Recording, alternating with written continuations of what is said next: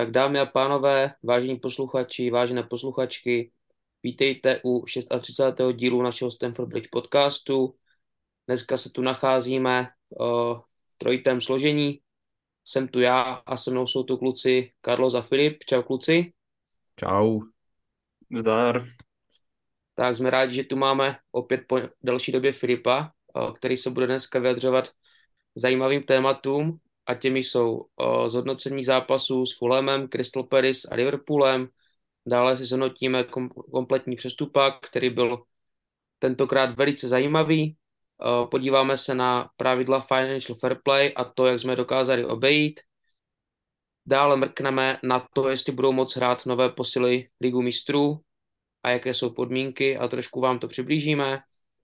Potom se podíváme na naše šance v Lize mistrů a na skončení v top 4. Každý z nás řekne, jaká je teďka naše optimální sestava, jakmile dorazí všechny posily a jakmile budou všichni zdraví. Poté se podíváme na preview zápasu s Fulhamem, které nás čeká v pátek.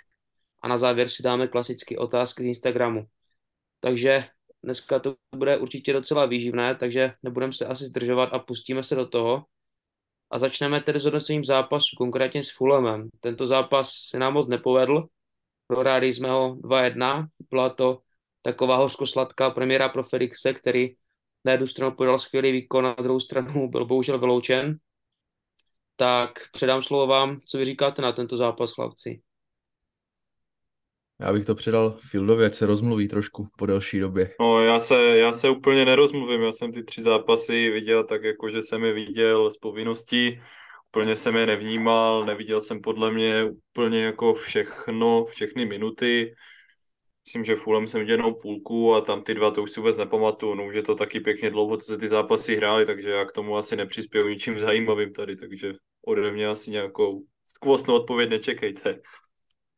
Jako na těch zápasech ani nic moc skvostného není, převážně na tom zápasu s Fulhamem byl skvostný pouze Felix a uh, i přesto, že dostal červenou, tak to byl hráč, který momentálně je náš nejlepší, nebo Mudrik a tak dál, že jo, ale v tom zápase šlo strašně vidět, jak stačí málo k tomu, aby, člo, aby hráč vyčníval v našem týmu, co se týče nějakého přímočarého pohybu dopředu, uh, přihrávek, obcházení hráčů, no myslím, že kolem páté nebo šesté minuty tam Felix nasadil jesle obránci uh, Fulhamu, takže bylo to takové zjevení, úplně jsem na to čuměl, že na to tady jsem vůbec zvyklý poslední dobou tady u nás, takže uh, jako to nejlepší a nejhorší zároveň na tom zápase bylo, byl Felix, no a ta červená, ta zkrátka byla zasloužená a v tom zápase se ještě k tomu zranil Zakária, aby jsme nezapomněli, takže... Náš druhý nejlepší hráč. Přesně tak, no.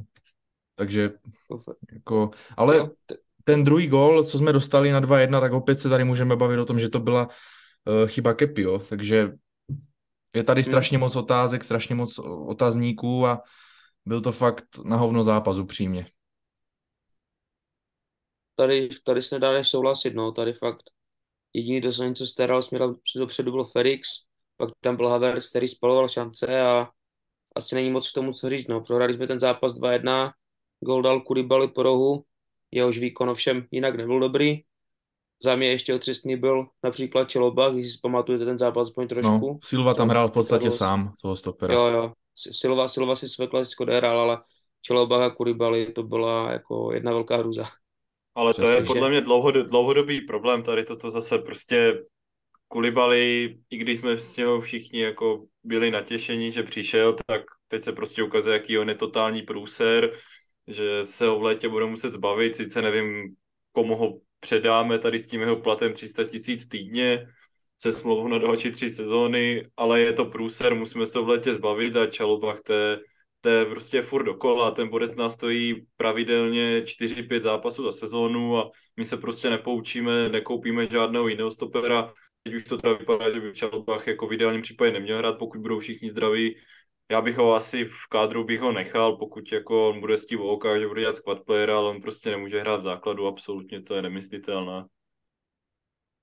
Je to tak, na tom se určitě shodneme. Jako jediná šance, jak by Čelobak mohl zůstat v týmu, tak je za mě prostě plnit roli posledního stopera a takového druhého až třetího pravého bránce. To je, Nevím, myslím, takový, jako... takový, prostě, takový prostě Joe Gomez z Liverpoolu, jo, to je podle mě úplně jo, ta stejná situace. Říct. Jo, to je úplně, úplně dobrý příklad. No nic, přejdeme k dalšímu zápasu. Uh, druhý z těchto zápasů jsme odehráli s Crystal Paris doma. Dokázali jsme opět porazit, máme s nima neskutečně dlouhou šňůru výher, nevím to číslo, ale vím, že to říkali a bylo to jako fakt hodně, fakt hodně dlouho. Tak tenhle zápas jsme hráli teda 1-0. Uh, gol dal Kai Havertz, pokud se nepletu. Jo, jo. Kai Havertz. A řekl bych, že od Haverce zlepšený výkon proti Fulhamu. Myslím si, že tenhle zápas nehrál vůbec špatně. Co si myslíte o tom vy?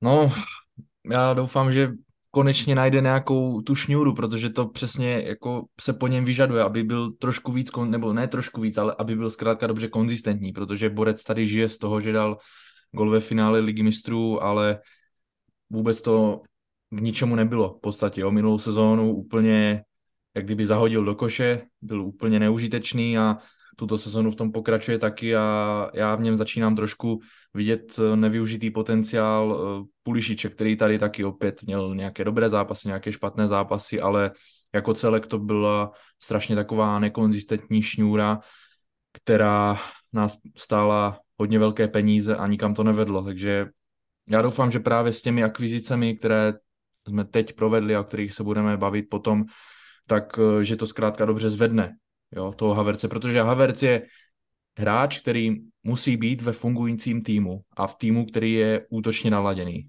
Jo, takže věřím v něho trošku už malinko víc, opět, ale jsem možná ovlivněný fakt tím, že rozhodl ten zápas Crystal Palace a kdyby ten gol nedal, tak v něho asi už zase jako nevěřím, no, takže je to těžký, mm-hmm. ale já bych se v tom, o tom zá, v tom zápase spíš radši pobavil o našem, naší nové stoper, ano, přesně tak, naší nové stoperské dvojici yes, Silva yes. Bariašila, to je, to je fakt nádhera a nechám vás k tomu se vyjádřit. Tak Fildo, pojď. Tak Badiašile, podle mě, když to tak vemu, tak eh, podle mě jsme docela dozvěděli, do čeho jdeme, to, jako to potom zhodnotíme v ten přestupák celý, takže k tomu se tam pak jako vyjádřím víc, jako mě to asi úplně nepřekvapilo, že je dobrý, já jsem to očekával, že on nebude propadák. A i kdyby byl propadák, tak ty prachy za něj jsou směšné, je to stoper, který tam hraje od 17 let, v tom eh, Monaku hrál, vypadá to, že mají docela hlavu srovnanou, protože v podstatě jako minulou sezonu odmítl přestup do PSG i do Manchester United, protože si ještě nevěřil na velkou klub, takže to vypadá, že hlavu má taky jako docela srovnanou, podle toho, jsem četl, tak velmi jako skromný kluk, který prostě maká na sobě, což je prostě zase plus, tichý hodně. Já si nemám k němu co víc říct, jediné, co mě fakt překvapilo, jak hrozně on je klidný na míči, pokud eh, ho soupeř presuje, to jsem fakt nečekal, že bude pod tlakem takto dobrý na míči. Fakt se mi líbí a v té aktuální formě nemá Kulibali absolutně na hřišti co dělat a doufám, že už se Kulibali na hřišti a dokonce se nedostane. Přesně souhlasím s tím klidem na míči, to jsem chtěl taky vyzdvihnout, že ačkoliv jako od pohledu je takový prostě vysoký, že by člověk říkal, že to bude ten typický silový stoper, který nebude až tak dobrý na míči, tak je opravdu na tom míči výborný a fakt opravdu strašně klidný. To mě až překvapilo, jakože viděli jsme, že podle předpokladu, podle statistik takový opravdu je, ale dokud jsem ho neviděl takhle rád naživo, tak jsem tomu až tolik nevěřil. Nebo neměl jsem si to spíš představit a opravdu působí fakt strašně klidně na tom míči. A, a ve spojení se Silvou přičemž jeden je pravá, jeden levá, jeden mladší, jeden starší, jeden spíš takový, no, asi tak, jak jsem řekl, takže myslím si, že to může být velice zajímavá kombinace a zajímalo by mě, co bude dělat Fofana po návratu, jestli, jestli se tam dostane nebo ne. No, mně Fofana furt přijde jako nový transfer, jo, že vůbec jsme ho neviděli, takže ho furt vnímám jako totálně nového hráče, který přišel teď někdy v zimě a strašně se na něho těším a je to fakt krásné stoperské duo budoucnosti, ještě když komu připočítáme Colvilla, tak jako je to, je to fakt pěkný, co máme na, tý, na těch stoperech momentálně. Takže... Ono, ono na druhou stranu, abych Fofan vůbec neměl strach, ono Tiagovi přece je 40 roků a jsou tam vidět jisté mezery, to jako prostě v té rychlosti tu rychlost o ničím nenahradí. Může to nahradit zkušenost má tímhle, ale nemůže s ním hrát moc vysokou lineu, protože jakmile on propadne, tak si v prdeli. Takže já bych, já si myslím, že Fofana rozhodně svůj čas na hřišti dostane a třeba bych se vůbec nedivil, pokud mu vydrží zdraví, odehraje sérii zápasů, kdyby Silva dělal takového jako mentora jemu a hrál třeba jenom nějaké důležitější zápasy, ale myslím si, že tam jako je jednoznačný záměr rozehrát Fofanu, až prostě Silva nebude, takže nemám vůbec strach o to, že by Fofana se na hřiště nedostal a Tiago by ho tam nepustil. Mm-hmm. Tak jo, tak tu máme druhý zápas, přejdeme tedy na zápas s Liverpoolem. Ten zápas uh, jsem bohužel neviděl, protože jsem měl futsal, ale díval jsem se na posledních 20 minut na mobilu, uh, jak nastoupil Mudrik a tady opět musím vyzvihnout novou posilu, že pokaždé, že nastoupila nová posila, ať to byl Felix proti Fulhamu, Badia šel proti Crystal Palace a nebo Mudrik proti Liverpoolu, tak šlo tam vidět obrovské okamžitě zlepšení a všichni tři patří k tomu nejlepšímu, ne, nebyli úplně nejlepší na hřišti, takže nemám moc k tomu říct co jiného, než že to skončilo 0-0 a že jsem viděl famózního Mudrika a jestli jste to viděli nějak víc ten zápas, Karlo si myslím, že určitě viděl, jo. tak jestli to klidně nějak rozeberete více. Ten zápas jsme byli jednoznačně lepší pro mě v mých očích. Měli jsme daleko lepší šance. První poločas si myslím, že jsme Liverpool přehráli. Začátek druhého poločasu nás Liverpool hodně zatlačil, ale tak to se dalo na Anfieldu čekat. Ale potom konec druhého poločasu to bylo opět celkem v naší režii a zkrátka dobře Liverpool není v dobrém rozpoložení, stejně jako my, ale myslím si, že, v tom zápase jsme působili daleko vyspěleji, daleko dravěji, techničtěji a co se týče Mudrika, tak poprvé od dob Edena Hazarda jsem zažil takový ten pocit, že když hráč dostane míč, tak mě to trošku jako zvedne z toho posedu, eh, ve kterém jsem, když se dívám na fotbal a to jsem opravdu od Edena Hazarda za celou dobu nezažil, takže Mudrik skvělej. Škoda, že mu to tam nepadlo, jak tam vyklíčkoval ty vole celé, celé vápno Liverpoolu, to bylo něco neuvěřitelného a absolutně jsem nechápal, že vidím hráče Chelsea tady něco takového dělat.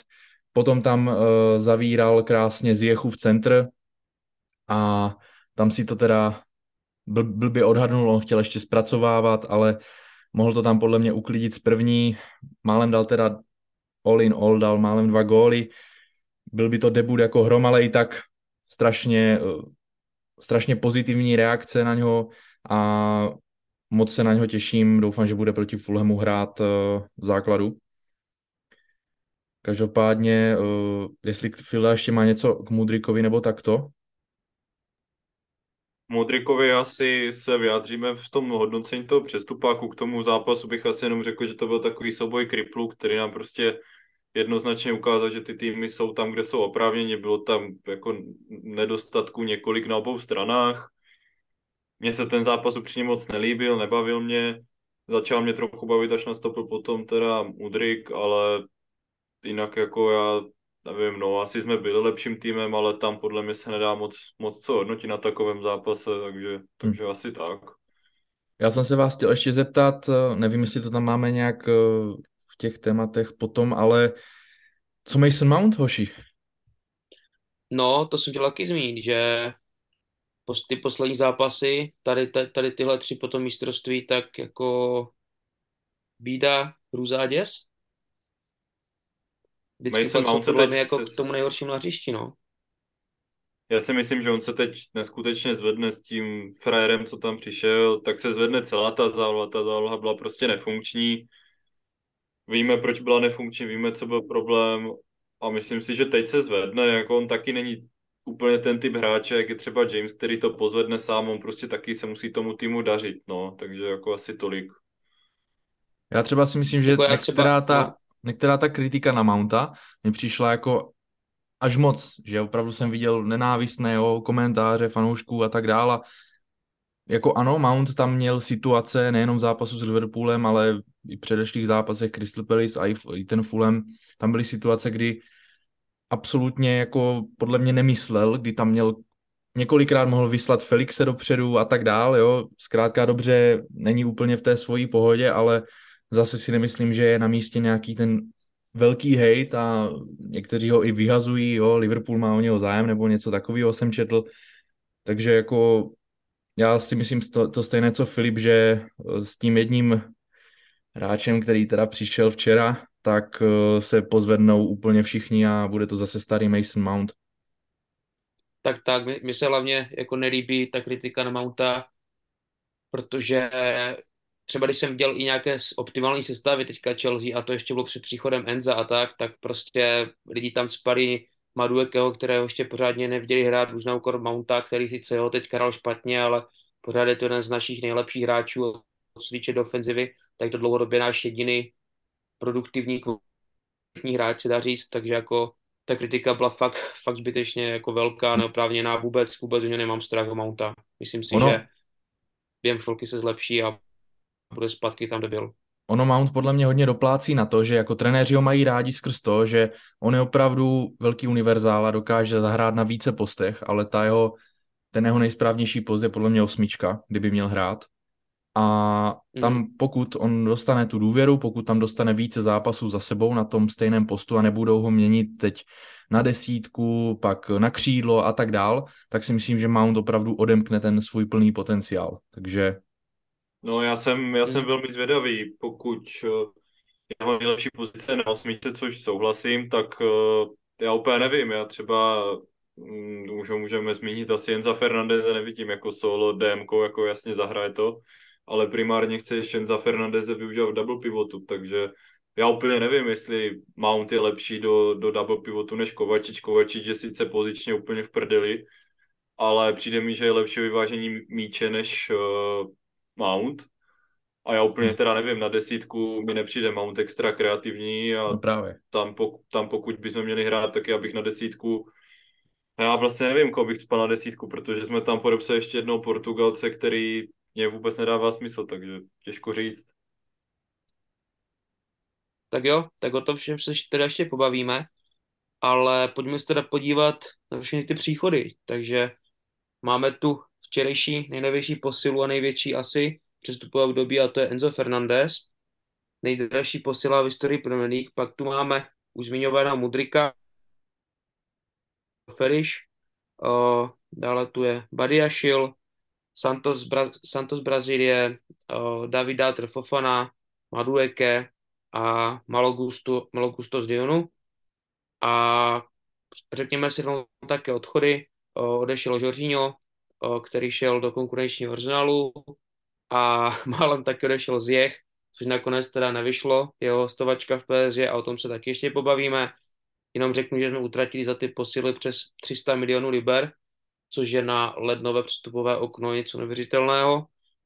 A klidně můžeme začít asi tou největší a nejpozdější posilou, kterou je Enzo Fernandez. Řešilo se to hodně dlouho, celou dobu jsme byli jak na trní, jestli to vyjde nebo ne. Tak co říkáte, co si myslíte, že by pro nás mohlo znamenat a co by mohl do naší hry přinést? Pildo, já to nechám tobě. Pojď. No tak Enzo Fernandez je určitě to nejlepší, co jsme do zálohy koupit mohli. Jo? Když, když to takhle vemu, tak já absolutně na trhu nevidím podobný profil hráče jako Enzo Fernandez. Enzo Fernandez rád hraje na míči, hrává rozehrávače, posledního může hrát prostě v double pivotu, může hrát osmičku, může hrát DMko, jako jeho asi nejlepší pozice je fakt ten double pivot, kde hrál v Benfice, ale zahraje i prostě solo DMko, jo, tam bych měl možná strach, jestli v Anglii to půjde, ale veme si, jako teď tam hrál sezónu Jorginho, který je absolutně nemobilní a absolutně neobratný, takže nevidím důvod, proč by tam Enzo měl být větší průser než Jorginho prostě ten borec má všechno, všechno, jemu nic nechybí, jako já se divím, že ještě předtím, než se ten přestup povedl, že tolik lidí na něj prskalo, jako já si fakt nemyslím, že toto je jeden povedený šampionát, to jen co vy už se věděl, když přestupoval z River, z River Plateu do, do Benfiky, jaký je to talent, prostě ty skauti z něho byli jako úplně, úplně na sračky, protože takový hráč tady prostě na trhu není, není ani jemu podobný hráč, mě včera pobavilo, když na kanál Sportu odborníci zmínili, že to je podobný profil jak Bellingham, to absolutně není podobný profil jak Bellingham. Prostě Enzo Fernandez je jeden a jako můžeme se těšit, protože to je frajer, který umí zrychlit hru, umí driblovat, má výborné konečné jako rozhodnutí, prostě umí dávat ty konečné přihrávky do vápna, Prostě to je přesně to, co my jsme neměli. Nebojí se zakončit. Já fakt na tomto přestupu nevidím vůbec nic jako špatného. Jo, lidi budou říkat 120 milionů hodně, ale ano, je to hodně, ale měli bychom mi reálně šanci ho v létě získat. Jak my bychom mohli bojovat s Liverpoolem, o, s Manchesterem City, s Realem Madrid a tady s těma klubama. Prostě to jsou kluby, které doplní jednoho hráče a můžou za něj dát klidně hotovosti. Já nevím, oni nabídnou třeba 80 hotovost a dalších 20 zaplatí ve splátkách. Jak my to můžeme udělat, toto, pokud jsme v situaci, že potřebujeme útočníka a potřebujeme dva, minimálně dva záložníky. To já si myslím, že jako by byla kravina, prostě nevím, čekat do léta, protože ty šance by tam podle mě nebyly zas takové. Za mě je Enzo Fernandez momentálně nejlepší eh, střední, mladý střední záložník na světě a podle mě i lepší než Bellingham. A na Enzovi Fernandezovi se mi strašně líbí, že když se podíváte na jakýkoliv zápas Benfiky, kde on hraje, tak kdykoliv on dostane míč, tak všichni hráči Benfiky se nasměrují směrem dopředu, protože ví, že přijde nějaká přihrávka dopředu, nějaká, nějaká diagonála, nějaká ulice, zkrátka dobře něco, co tady naposledy dělal Fabregas. A přesně jak říká Filip, tady toto nám strašně pomůže v tom přechodu do útoku a pomůže nám to v tom, jak se vůbec prezentujeme, protože typické přihrávky našich záložníků byly dozadu, na stopery, na kepu, jo, do stran, ale toto od Enza neuvidíme. Aspoň teda v to doufám, že naváže na to, co dělal v Benfice za zvěrstva, protože ten jeho cit pro odhadnutí té přihrávky a to všechno je zkrátka dobře na absolutně jiném levelu a on tu Argentínu úplně pozvednul na tom šampionátu. Všichni tam vyzvují samozřejmě Messiho Alvareze, ale od té doby, co Enzo Fernandez nastoupil v zápase proti Mexiku do hry, tak se změnila kompletně celá hra Argentiny a tu záložní řadu vedl Enzo Fernandez a strašně se na něho těším. Líbí se mi taky ta jeho, jeho americká nátura, jo. Já se, já nesnáším Martinéze v United, jo, myslím Lisandra Martinéze, to jaký je to hajzl prostě, a nebo třeba nesnášel jsem Otamendio, když byl v City, ale to jsou prostě to jsou prostě takové nátury a je strašně dobrý mít nějakého takového hráče v týmu, takže Enzo neumí jenom přihrávat, ale on je i takový jako hajzlík, když to tak řeknu, když je potřeba. Takže jsem z toho úplně, úplně odvařený a strašně se na něj těším. No, no ono jako je potřeba ještě, ono je no, potřeba ještě, je, ještě říct, podle mě, že tam ta adaptace by neměla být ani tak složitá. Ono, Benfica taky hraje jako hodně na míči, on jako chodí hodně hluboko pro ty míče, rád rozehrává a prostě mu to sedí hrát na míče a my hrajeme jako v podstatě po, úplně stejně, jako taky chceme dominovat, držet míč, jo, takže já si nemyslím, že ta adaptace bude, bude nějak jako extra dlouho trvat, protože víceméně přichází z týmu, který hrál na míči velmi dominantně, do týmu, který taky hraje dominantně na míči, takže bych vůbec neměl strach.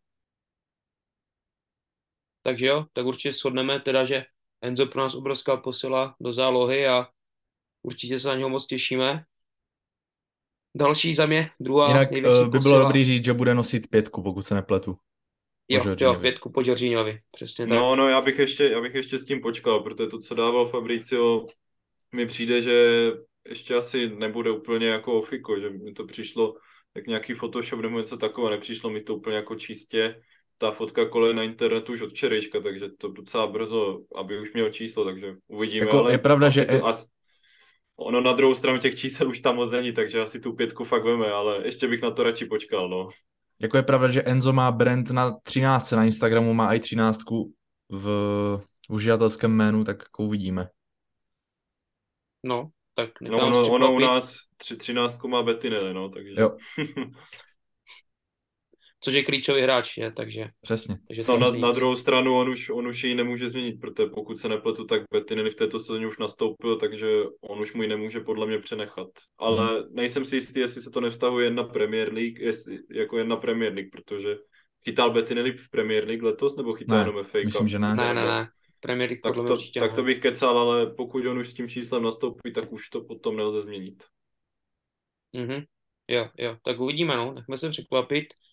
Jako další tu je Mikhail Mudrik z Ukrajiny.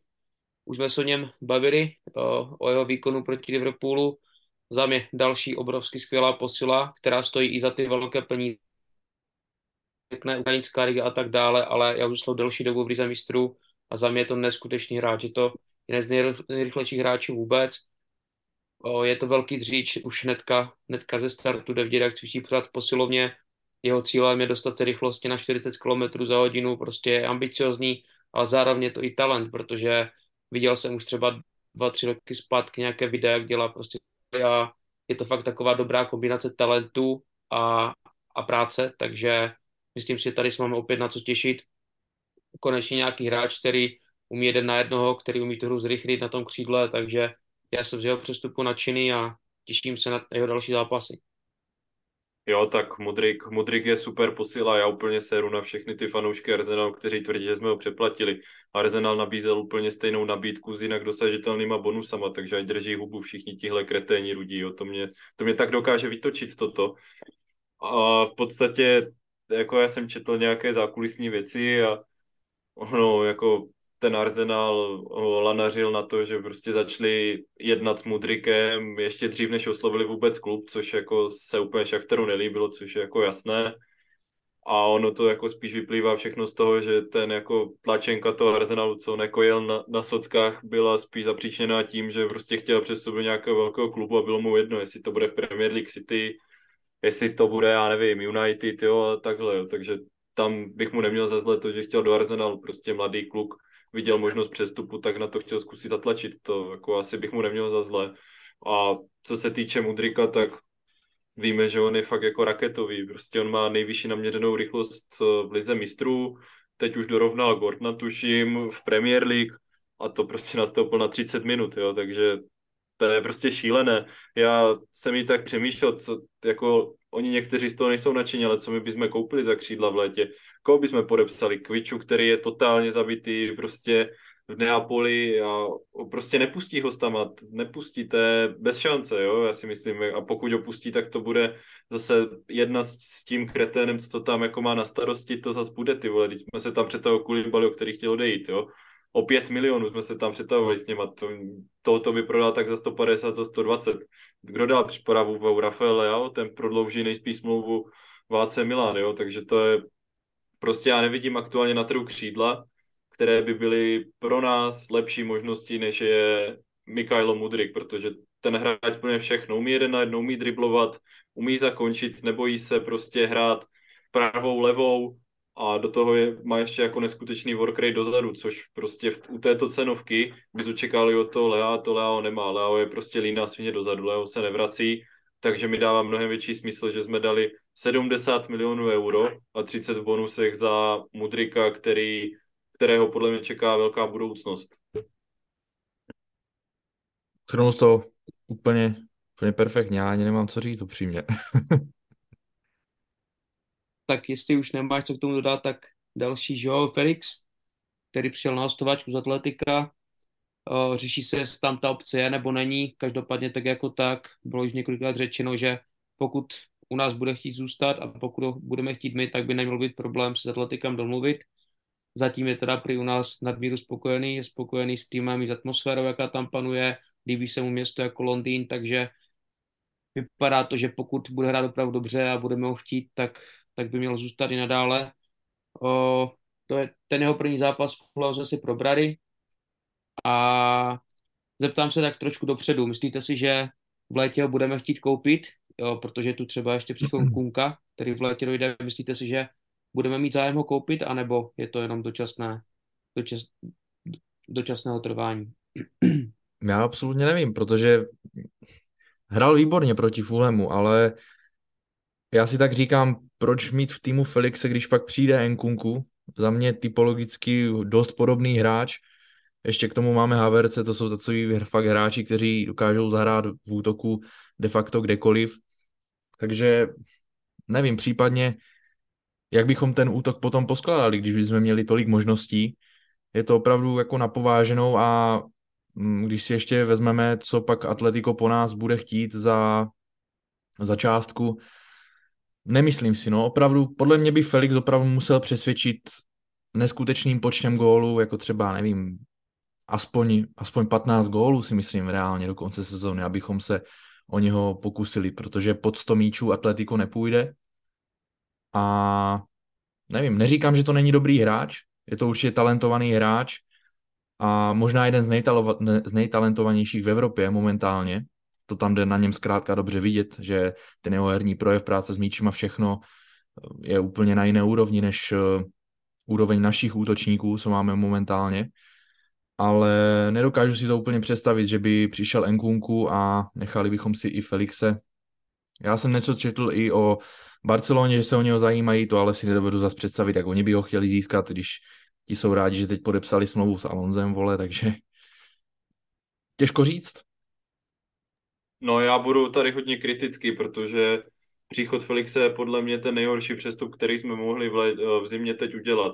Já to beru, chtěli nějak uživit ten útok, ale já si fakt nemyslím, že jako my jsme zaplatili 12 milionů za to hostování, i s platem to, se to vyšplhá skoro až ke 20 za půlroční hostování, to je úplně šílené. Ani ne půlroční, se, to je pět měsíců.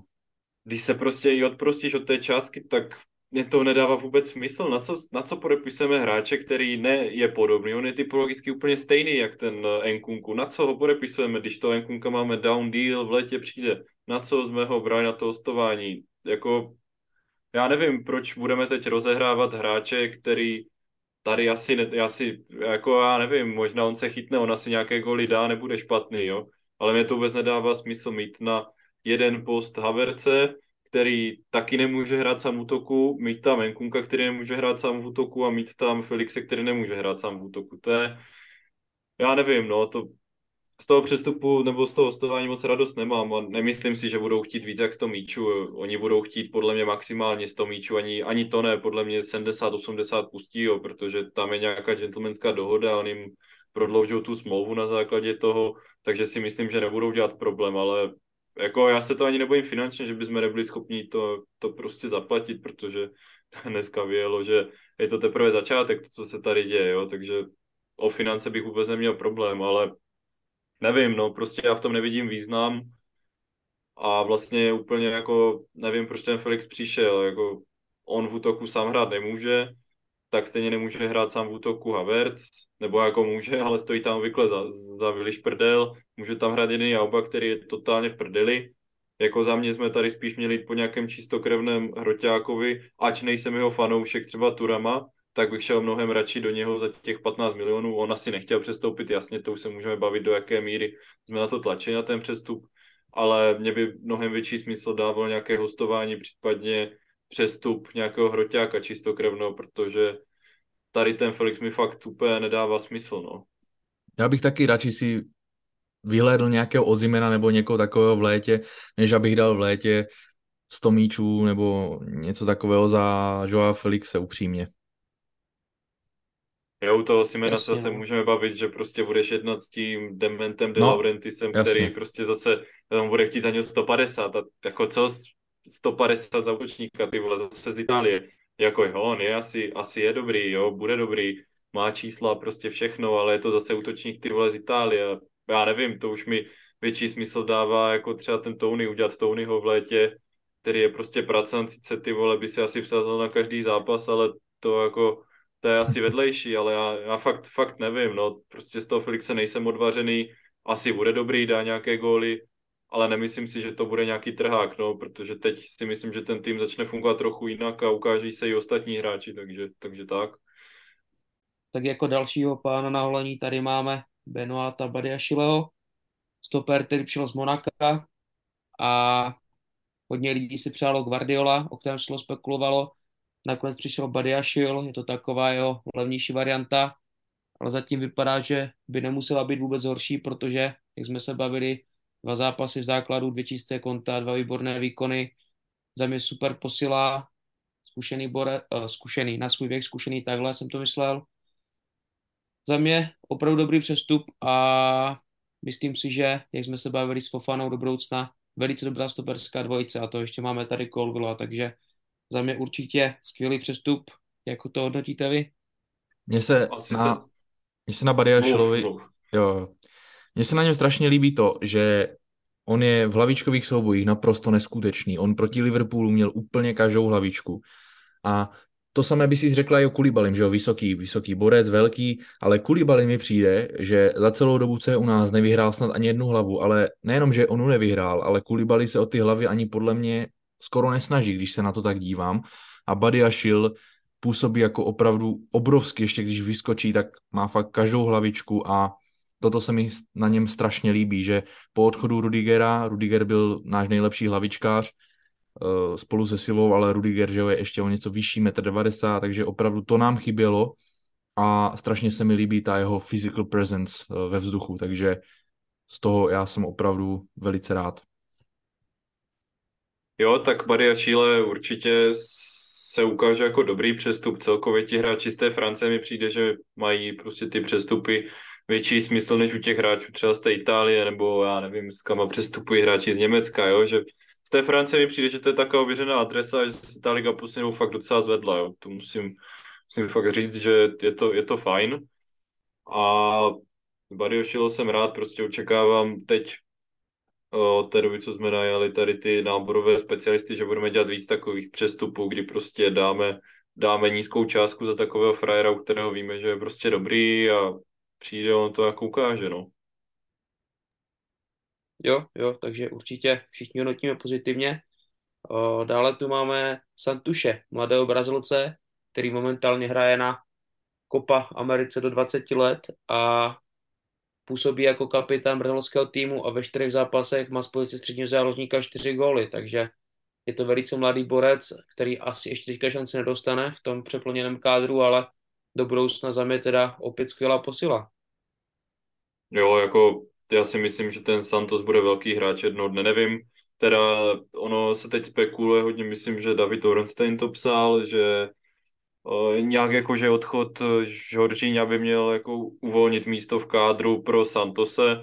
Já teda úplně nevím, jestli on bude ready už v tolika letech na, na Premier League, nevím, zas tak jako nebudu kecat, prostě nedívám se na druhou, druhou, druhou brazilskou, kde on teda hrál, nebo jestli hrál až ve třetí, ve druhém, myslím.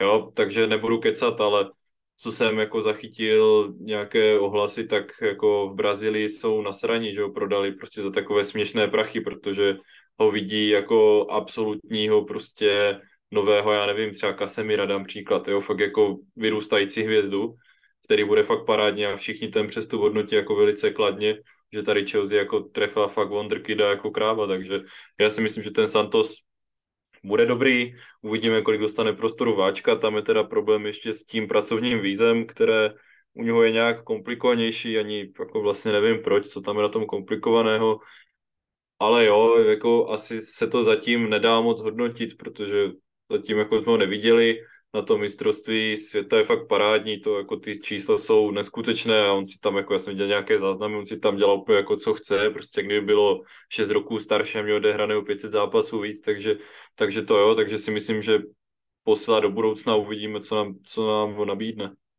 Ono uniklo i nějaké video z kabiny, jak tam hecoval svoje spoluhráče a tak mladém, mladém věku opravdu působí jako budoucí nějaký velký lídr, což je náš věčný problém teď poslední dobu v Chelsea, že nemáme úplně ty lídry, takže to je taky skvělá zpráva. Když jsem se díval na ty highlighty, tak mi toho Žoržíňa i trošku připomíná, protože stejně jako Enzo to dělal teď Benfice, tak eh, on si zbíhal na, on si zbíhá na tomto šampionátu úplně až, až na stopery jo, a rozehrává to tam úplně sám a bere na sebe veškerou zodpovědnost, což je jako opravdu obdivuhodné vzhledem k tomu, eh, kolik mu je let, takže já nemůžu nic než jenom souhlasit, že se těším, co ta budoucnost pro něho přinese. Tak jo, super. Tak jestli nemáte k němu už co víc říct, tak další v pořadí je tu David Dátr Fofana. Takový náš druhý Drogba, ačkoliv samozřejmě dělám srandu, protože je to úplně jiný typ hráče. Stejně jsou jenom v tom, že to útoční spoří slonoviny. Co si myslíte o něm? To, ty čísla v té norské Rize měl jako za mě hodně dobré, jenomže myslím si, že teďka asi moc šancí na to, aby se hrál mít nebude. No, měl to těžký. První zápas odehrál s Manchesterem City, že jo, v tom FA Cupu, nebo jestli to bylo, no, v FA Cupu si myslím, že to bylo. Takže jako těžký, záp, těžký první zápas, pak potom už šanci nedostal, což si myslím, že je škoda, že zrovna proti tomu Crystal Palace se tam spekulovalo o tom, že by tu šanci měl dostat, nepřišel ani z lavičky, ale mladý hráč, který si myslím, že by se měl jít rozehrát někam nejlépe podle mě třeba do druhé anglické ligy, aby si zvykl na, na to anglické tempo, na tu tvrdost a, a tak dál. Ale ten potenciál tam zapřít nejde, opět částka velice přijatelná a úplně není ani co hodnotit, no upřímně. Na švédskou ligu se nedívám, ty statistiky má, ale to je asi tak všechno. No on tam má dokonce jako lepší statistiky, než tam měl Haaland v tom Molde. I jako jo, celkově no. prostě, prostě nějaký čas, čas na gol, prostě v tom je, v tom je Datro lepší.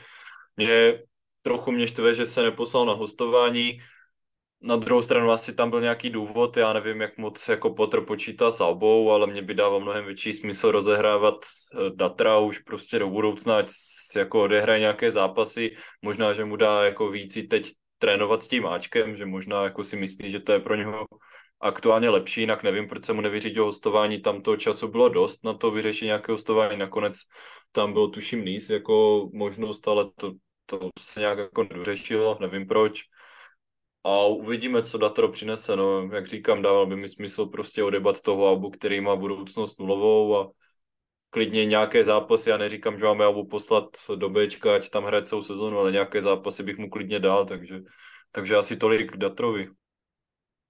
Mm-hmm, mm-hmm. Tak, dále tu je Noni Madueke, uh, mladý angličan, který přišel z Eindhovenu a musím říct, že to vypadá jako velice zajímavá posila. Je to takový hráč trošku typu San Maximán, Wilfried Zaha, taková rychlá změna směru, nízké číště, rychlá klička, atletický.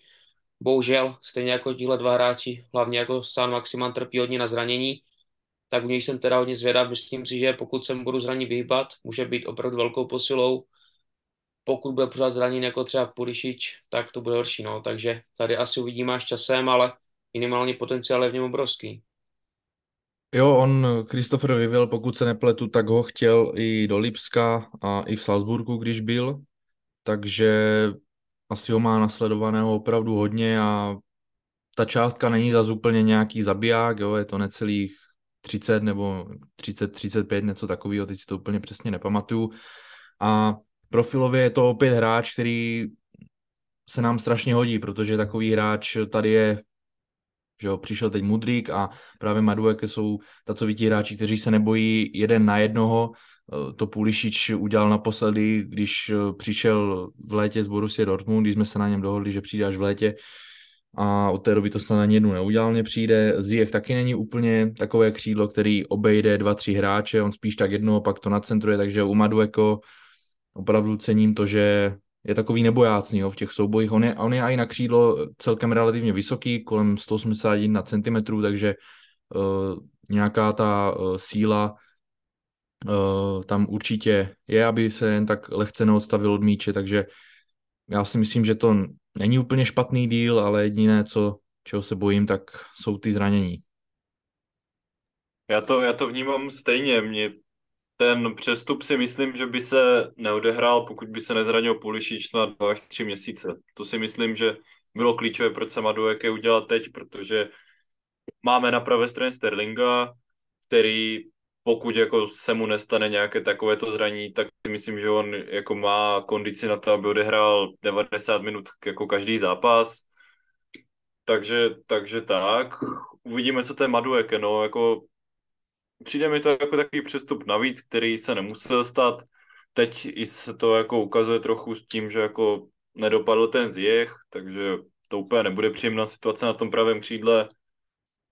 Uvidíme, co ten Madueke, no ty zranění jsou prostě obrovský problém, na druhou stranu kdykoliv on hrál nebo zdravý, tak byl jako hodně dobrý, hrál jako dobře.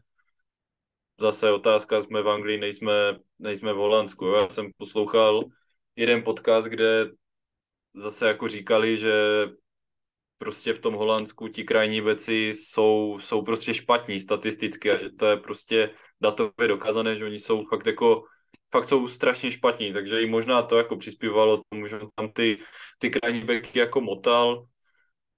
Uvidíme, uvidíme. Těžko je zatím hodnotit to Madu, jakého neviděli jsme ještě zápas, takže těžko hodnotit, jestli je to dobré, špatné. Každopádně koupili jsme ho v podstatě za drobné, jo. 30 milionů za mladého hráče, který je angličan, mi nepřijde zase tak jako přepálené. Hmm. Přesně tak, když si vezmeme, za kolik přišel Anthony do Manchester United za Ajaxu, kde ty statistiky taky neměl, jako to je podle mě taky strašný přepal, všichni tu mluví o Mudrikovi, jaký je to přepal, ale na Anthonyho se nic neříká, takže Madueke, jak říkal Filip, za ty peníze si myslím, že úplně, úplně v pohodě. Mm-hmm. Ono zase, mám, mám... zase, na, na, zase na druhou stranu pohodě, no, jakože vem si, že Liverpool podepsal za 35 milionů Chakpa, který je, je podle mě, podle mě lepší hráč než Madueke. Jo. Minimálně, minimálně může hrát jako nějakého hrota, i když to si úplně nemyslím, že bude primární pozice a může hrát levé křídlo. Tam my sice teda máme, máme Mudrika, jo, ale, ale když I jako porovnáváš ty dva... Určitě. I desítku, jo, když porovnáváš ty dva hráče, tak uh, prostě nevím, jestli Maduek je lepší než Chakpo, asi spíš není, jo, takže takže ta cena, ta cena dejme tomu, jo, dejme tomu, nemyslím si, že je nějak super ta cena, ale není ani nějak přemrštěná, prostě takový jako dobrý střed. Mm-hmm, mm-hmm. Tak pak tu máme Malo Gusta, který přišel z Dionu, ale zůstal tam ještě do konce sezóny hostovat. Je to samozřejmě za mě škoda, protože Češ bývá často zraněný a Aspi není plnotou náhradou, ani Čelobách. Nicméně, pokud jsme ho chtěli získat, tak asi to jinak nešlo, takže buďme rádi, že to dopadlo aspoň takhle. Já osobně si přiznám, že než jsme se o něho začali zajímat, tak jsem ho neznal. Vůbec jsem, vůbec jsem o něm neslyšel, ale pak jsem se díval samozřejmě na nějaké videa a hlavně taky statistiky. A statisticky byl v té francouzské lize na tom dost podobně jako třeba James, takže jako asi to nebudou být špatný hráč, samozřejmě francouzská liga není Anglie, ale minimálně, co jsem četl a co jsem viděl, tak má výborné centry, je poměrně rychlý, takže myslím si, že jako backup za Jamese při jeho zraní, při jeho častých zraních úplně v pohodě a taky se na něj jako poměrně těším, abych pravdu řekl. Jo, Gusto bude podle mě opravdu dobrý, protože jak říkáš, on je výborně technicky vybavený, podobně jako James, i když ne ještě na takové úrovni, samozřejmě James je technicky úplně jinde, ale co se týče rychlosti, tak tam je daleko lépe vybavený než James a dovedu si představit, že klidně Malo Gusto a Rhys James můžou být v jedné sestavě pospolu a můžou tam, může tam docházet k zajímavým rotacím. Stejně jako jsme se bavili o Chilwelli s Kukurelou, že bychom je třeba někdy rádi viděli v jednom týmu, tak u Malagusta a Reese James se to platí dvojnásob. Je neskutečně dynamický, rychlý, připomíná mi malinko Hakimiho tím jeho stylem, jakým brání, jakým útočí a mohlo by to být hodně zajímavý, kdyby tam byl na jedné láně Reese James a Malagusto a potom ještě nějaký teda uh, Madueke nebo, nebo tak na té straně. Takže já se na něho opravdu těším. No já si, já si u tohoto přestupu říkám, co se mu musí honit hlavou, když prostě v 19 letech podepíšeš dlouhodobý kontrakt v Chelsea a víš, že prostě jednička na pravém beku je Rhys James. To si říkám, jako, že musíš mít docela koule na to, abys to udělal.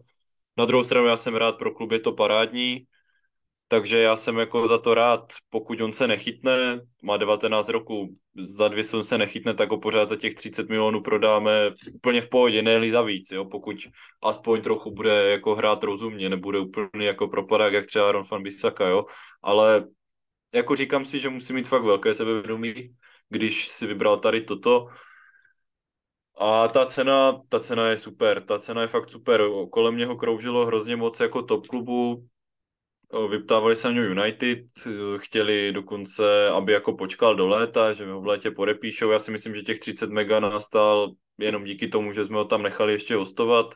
Jinak si myslím, že by jako reálně šel třeba za 40-50, což asi jako těch 40-45 může být reálná jeho hodnota. A jsem jako z toho Gusta jako nadšený. Myslím si, že teď máme konečně na obou stranách opravdové jako zdablování, když to tak řeknu, jo. Že prostě tam ten Aspy s tím Čalobahem to letos už nějak dokopou t- tu pravou stranu, to asi, asi jako v pohodě, takže, takže nemám jako strach, že by teď ten půl rok nás stál nějaké jako lepší výsledky, že nemáme malo gusta, když se, když se James zraní. Mně se taky líbí, že tady budujeme takovou uh, francouzskou minoritu uvnitř našeho týmu, že to pomůže nějakému team buildingu a porozumění na hřišti. Tiago Silva mluví taky francouzsky, takže já si myslím, že a je to taky. přesně tak, že je to dobře, že uh, přišel teda, narušil to trošku Mudrik z Ukrajiny, ale tak to je, to je celkem jedno. Madueke Angličan, Malo Gusto Francouz, Enkunku Francouz, Badiašil Francouz, jo, takže má to takovou, takový dobrý vibe podle mě a bude to i fungovat v té kabině, protože si řekneš, bude tam, budou tam sami jako mladí draví hráči, ale budou to mladí draví hráči, kteří se tak nějak relativně mezi sebou znají, mluví stejným jazykem a myslím si, že i toto je jako hodně důležité zmínit. Mm-hmm. Mm-hmm. Tak poslední o, příchozí hráč, který přišel ještě teda před letním přestupovým obdobím, ale bude hrát za nás až od léta, tak už jí zmiňovaný Kunku. Tady asi není moc co představovat. Skvělý hráč, minulou sezónu vyhlášen nejlepším hráčem Bundesligy a, tuhle sezónu byl ještě do minulého kole nejlepší střelec, kdy ho předbyl Phil Creek a to asi prakticky jenom proto, že byl teďka zraněný, jinak by podle mě pořád byl nejlepším, takže jako výborný hráč tam asi není moc co, co říkat dál, takže nevím, jestli chcete k tomu něco říct. No já se bojím, aby nepřišla Bundesliga Tex, no. Jako u Wernera. Já si myslím, že tady to nepřijde. On je technicky je na tom dobře ten Nkunku. Werner byl technicky prostě poleno a myslím si, že pokud nic, tak budou mě driblovat třeba, jo, ale, hmm. ale nemyslím si, že ten Nkunku by měl být propadák, že jako si myslím, že se spíš chytne, než nechytne. No, otázka, kde se on chytne, jestli, jako co budeme hrát, jestli on bude hrát desítku, kde asi ho vidím úplně ideálně na desíce a před ním nějaký jako hroťák typu Vlahovič, to asi bych viděl jako jeho nejlepší pozici, no. Protože si myslím, že budeme hrát ten double pivot, takže si myslím, že tam ta pozice číslo 10, no. Mm-hmm.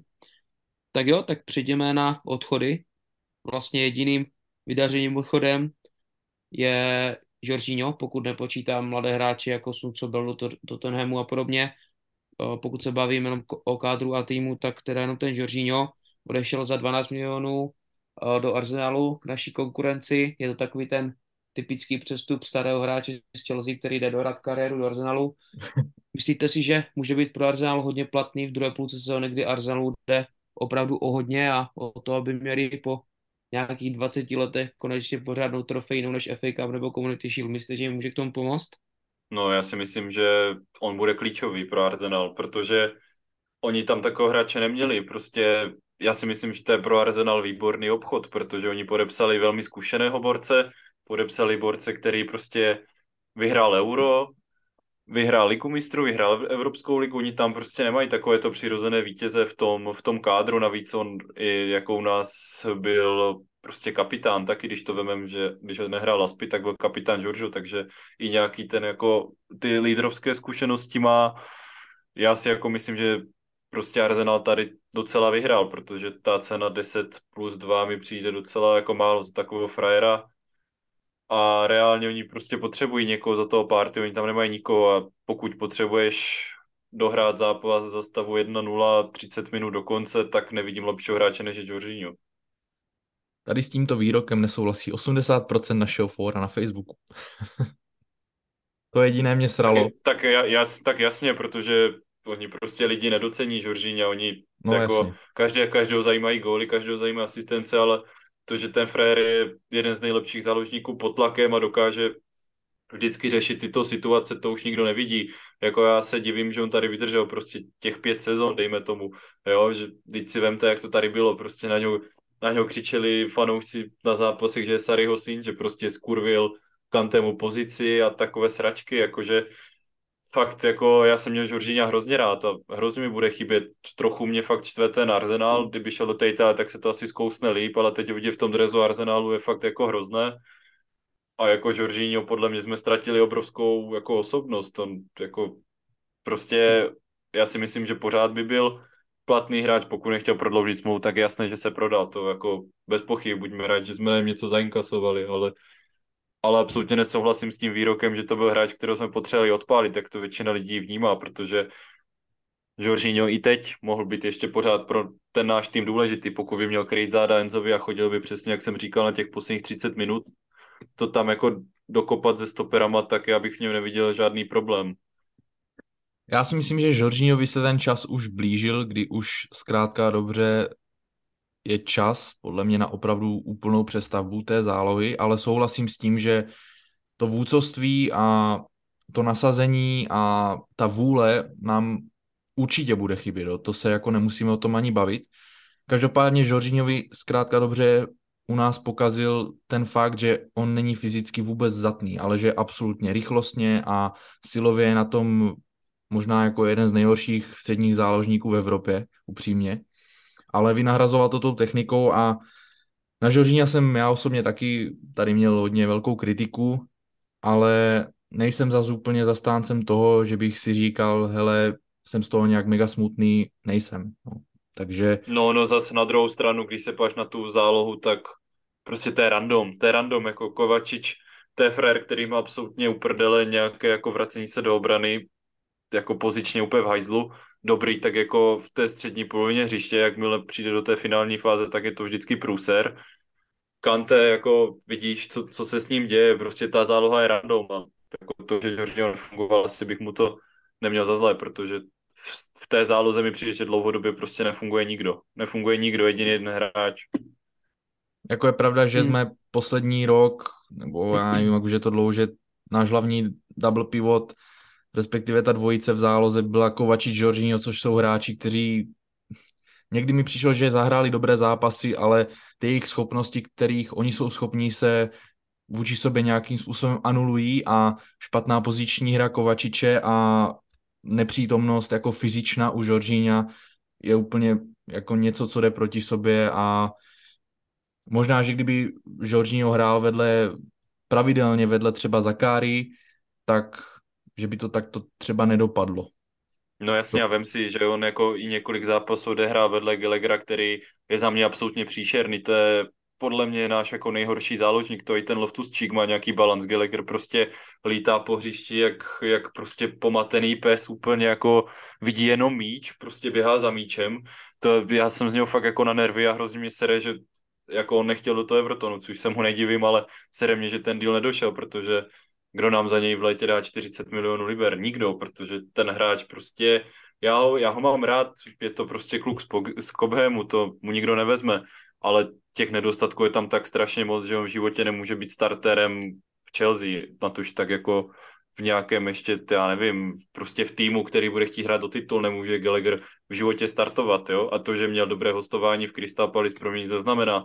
Kolik hráčů měl dobré hostování v týmech, které nehrají o titul, nehrají o poháry. Prostě těch hráčů je několik, jo? Takže to, že měl dobrý rok v Palace pro mě má jako vypovídající hodnotu nula, když to nedokáže přenést potom do většího klubu. Dane, ty bys taky prodal Gallaghera? No, to je právě zajímavá otázka, jsem nad tím tak přemýšlel, jak se o tom bavili. Nevím, jestli by ho prodal, u mě je to jako podobná situace jako třeba Čeloba. Pokud by mu nevadilo být jako náš poslední záložník, tak bych se ho nechal, protože je to odchovanec, je to angličan, homeground player a myslím si, že jako občas má co nabídnout. Je to obrovský dříč, jako jeden z mála našich středních záložníků dokáže taky vystřelit z dálky, což třeba jako taky nám strašně chybělo v té záloze. A což třeba teďka jako Enzo umí, ale teďka to prakticky z té zálohy nikdo neuměl. A, a Gallagher to umí. No jenže že... já, si, já, si zase, já si zase říkám, že tady je ten problém, že my si pořád říkáme, pokud by byl OK s tím být squad, squad player. Vem si, jak to prostě dopadlo, pokud by byl OK squad player, dejme tomu Loftus Cheek. Loftus Cheek má 27, 28 a prostě nic, nic, na co tady držíme, k čemu nám je takový hráč, když on kdykoliv se dostal do nějaké jako rozumné formy, tak se dojebal. Další takový squad, squad player nám prostě běhal do nedávna po hostovačkách, Ross Barkley, řekli jsme si OK, ne, náhrada za Mounta, půjde tam Barkley, jo? A těch hráčů máme tak strašně moc, u kterých si toto říkáme, že potom není divu, že nastane situace, že jako tři z našich čtyř záložníků jim končí smlouva v létě, do toho Kovačič jako už to má dost, protože hrál za pět roků po čtyřma trenérama a jako pochopitelné, že chce pryč, já se mu nedivím, jo. Ale potom nám tady nastaví takové situace, že Mínka se nula a to borce jako ve 27, v 28 letech jako těžko prodají za nějakou rozumnou sumu, no.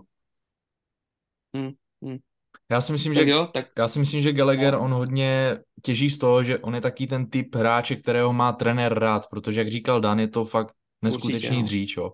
A každý trenér, kdo, každý, kdo se někdy věnoval jakémukoliv sportu, tak každý trenér má rád, když se aspoň snažíš. A ať je to profesionální nebo amatérská úroveň, tak každý trenér to strašně má rád, tady tu, tenhle fakt, že aspoň pro ten tým dřeš a aspoň se snažíš a já bych Gallaghera taky neprodával upřímně. Já bych mu fakt... Já, to, není... já, tomu, já, tomu, já tomu rozumím, že se snažíš tohle, ale to stejné jsme si říkali o tom Wernerovi, snaží se běhat tam, ale pro ten tým to mělo prostě přínos nula. Pokud se snažíš běháš a máš prostě obě nohy levé, tak nemůžeš jako být podle mě v Chelsea, jo, jako snažit se můžeš, to je super, že se snažíš, to by mělo být u těch profíků automatické, že se snažíš, že dřeš, a ne to by mít nějakou jako výpovědní hodnotu na základě, které si to hráče budeš nechávat, no, podle mě teda, jako, já tomu rozumím, jakože on je prostě oblíbený, tohle všechno, ale pokud se dívám čistě na kvality a odprostím se úplně od té lidské stránky, tak si myslím, že Gallagher u nás nemá dlouhodobou budoucnost.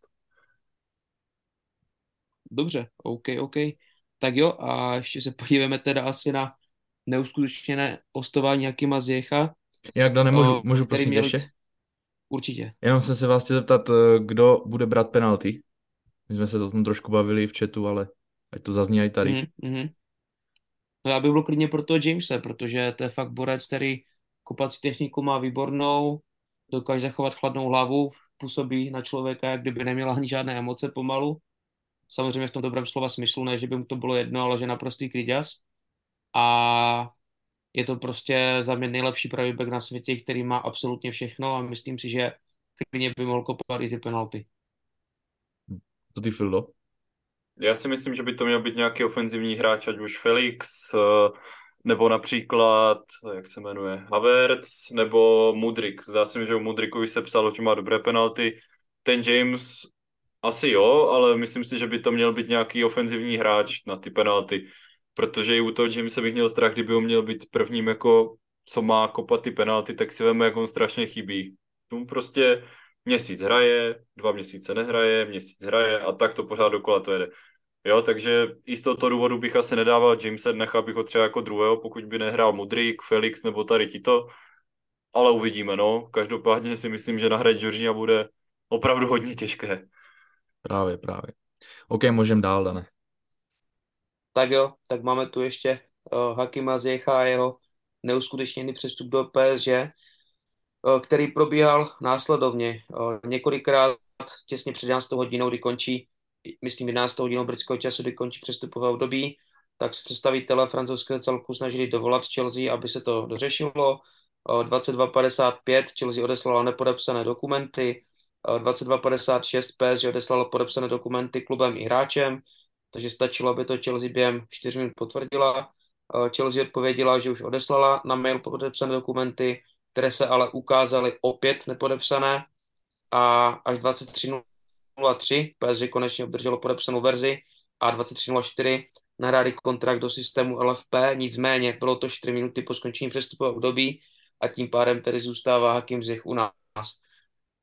Jako upřímně nechtěl bych být teďka v kuži Zjecha, protože ten borec už je tady rok odprávený a myslím si, že pro něj by to bylo vysvobození, i když v PSG samozřejmě jako taky nehrál, ale asi tu změnu fakt chtěl za každou cenu a myslím si, že ten borec bude teďka jako extrémně naštvaný a když byl to teď otrávený, tak nemusí představit, co bude dělat teďka třeba i na těch trénincích a tak. Jako upřímně mám zjechat absolutně uprdele. Jakože je mi ho líto, že mu to nevyšlo. Na druhou stranu on měl těch nabídek víc, co jsem tak jako slyšel. On všechny odmítl, vybral si PSG. To jako podle mě musíš mít absolutně nametené seno v hlavě, aby si šel do PSG a šel tam jako soupeři do místo s Messi. Já nevím, jako vole, nevím, co na to mám říct, prostě musíš být kretén, no. A když to tak jako vemu, tak já nevidím vůbec důvod, proč máme ty vole 29 letého frajera, nebo kolik mu je roku, posílat po hostováních, ty vole bez obce ještě, proč má takový frajer hostovat, co má komu jako ukazovat, však všichni ho znají, má 29 roků, tak buď ho kupte nebo nekupte, absolutně sedu na nějaké PSG, že jsou rozněvaní. Ty vole, teď oni od léta ví, že z jejich je na prodej, že se s ním nepočítá a oni ho začnou řešit po stejném přestupáku, jako sorry, vole, jako tak jste ho měli řešit týden předtím, když jste věděli od začátku okna, že ten zjech je na prodej, že je jako možné s ním ho přitáhnout a vy ho začnete řešit po den, tak jako sorry, vaše chyba, jako co, co velice s tím, jako. Mm, já jsem rád, že o Zjecha se zajímá tým jako Paříž, ale souhlasím naprosto s tím, že nechápu, proč zrovna Paříž. Já jako Zjecha vidím v nějakém klubu uh, větším, než je třeba ten AC Milan třeba, jako za mě. AC Prosím? Milan za mě úplně, pro mě třeba optimální ten AC Milan pro Zjecha. Jo, Jo, jo, jo. Že tam, říkám... tam jsou problém ty finanční podmínky, no. Já bych ho taky viděl rád, hmm. Milan, úplně by tam sedla, ale ty podmínky finanční jsou tam prostě průser, no. Já jako říkám, já ho fakt vidím jako hráče, který je jako až moc dobrý na AS Řím a takovéto podobné kluby, takže ale je to bizarní situace.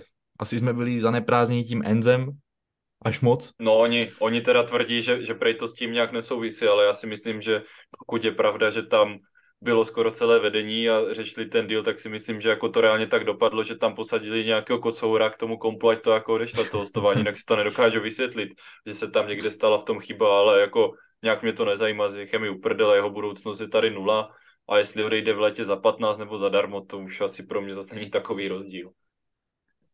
Rozhodně se shodneme na tom, že Zjech tady ten jeho čas už se naplnil do maximálního konce. Jo, tam, tam není o čem, no, tam... Já bych se třeba ani vůbec, vůbec... Posila už nekopne. Já bych se třeba mhm. vůbec nedělal, kdyby on si fakt postavil hlavu a bylo to něco podobného jak Rabiot tehda, kdy, kdy on to byl v PSG právě, no. Že prostě dokonce Sony hrál s Bčkem, jako já bych to asi tak s ním viděl, protože si nemyslím, že on bude mít nějaký zájem se tady dál snažit. Máme Madueko, máme Sterlinga, co, co s ním, jako, co? Jo, je to tak, no. Uh, tak ještě si teďka proberme to, jak jsme dokázali obejít financial fair play, protože určitě jste zaregistrovali stejně jako já na Facebooku, na všech fotbalových forech, jak do nás fanoušci ostatních týmů jedou a asi je to hodně sere, protože je tu financial fair play, které funguje a které se, u kterých si lidé myslí, že se nedá úplně obejít, ale Todd Belly našel, uh, našel tady skurinku a nabízel smlouvy uh, na dlouho na 7-8 let, například Mudrik je tuším do roku 2030, Enzo do roku 2031, tím pádem se to rozloží teda do více let a z hlediska Final fair play to v pohodě, od leta by to teda mělo přestat platit, protože se to nelíbí představitelům FIFA, ale teďka ještě to šlo, než, uh, nejde s ním zpětně nic udělat, takže za mě skvělá práce od Toda Baileyho a Begdara Ekbariho a opravdu je vidět, že asi financím rozumí a jsou to právě američtí biznismeni, no, že jakože opravdu skvělá práce v tomhle hledu. Tak co se týče té finanční fair play, tak o tom je několik článků. Mě spíš pořád ještě překvapuje, že se tady najdou takoví lidi, kteří to pořád spochybňují.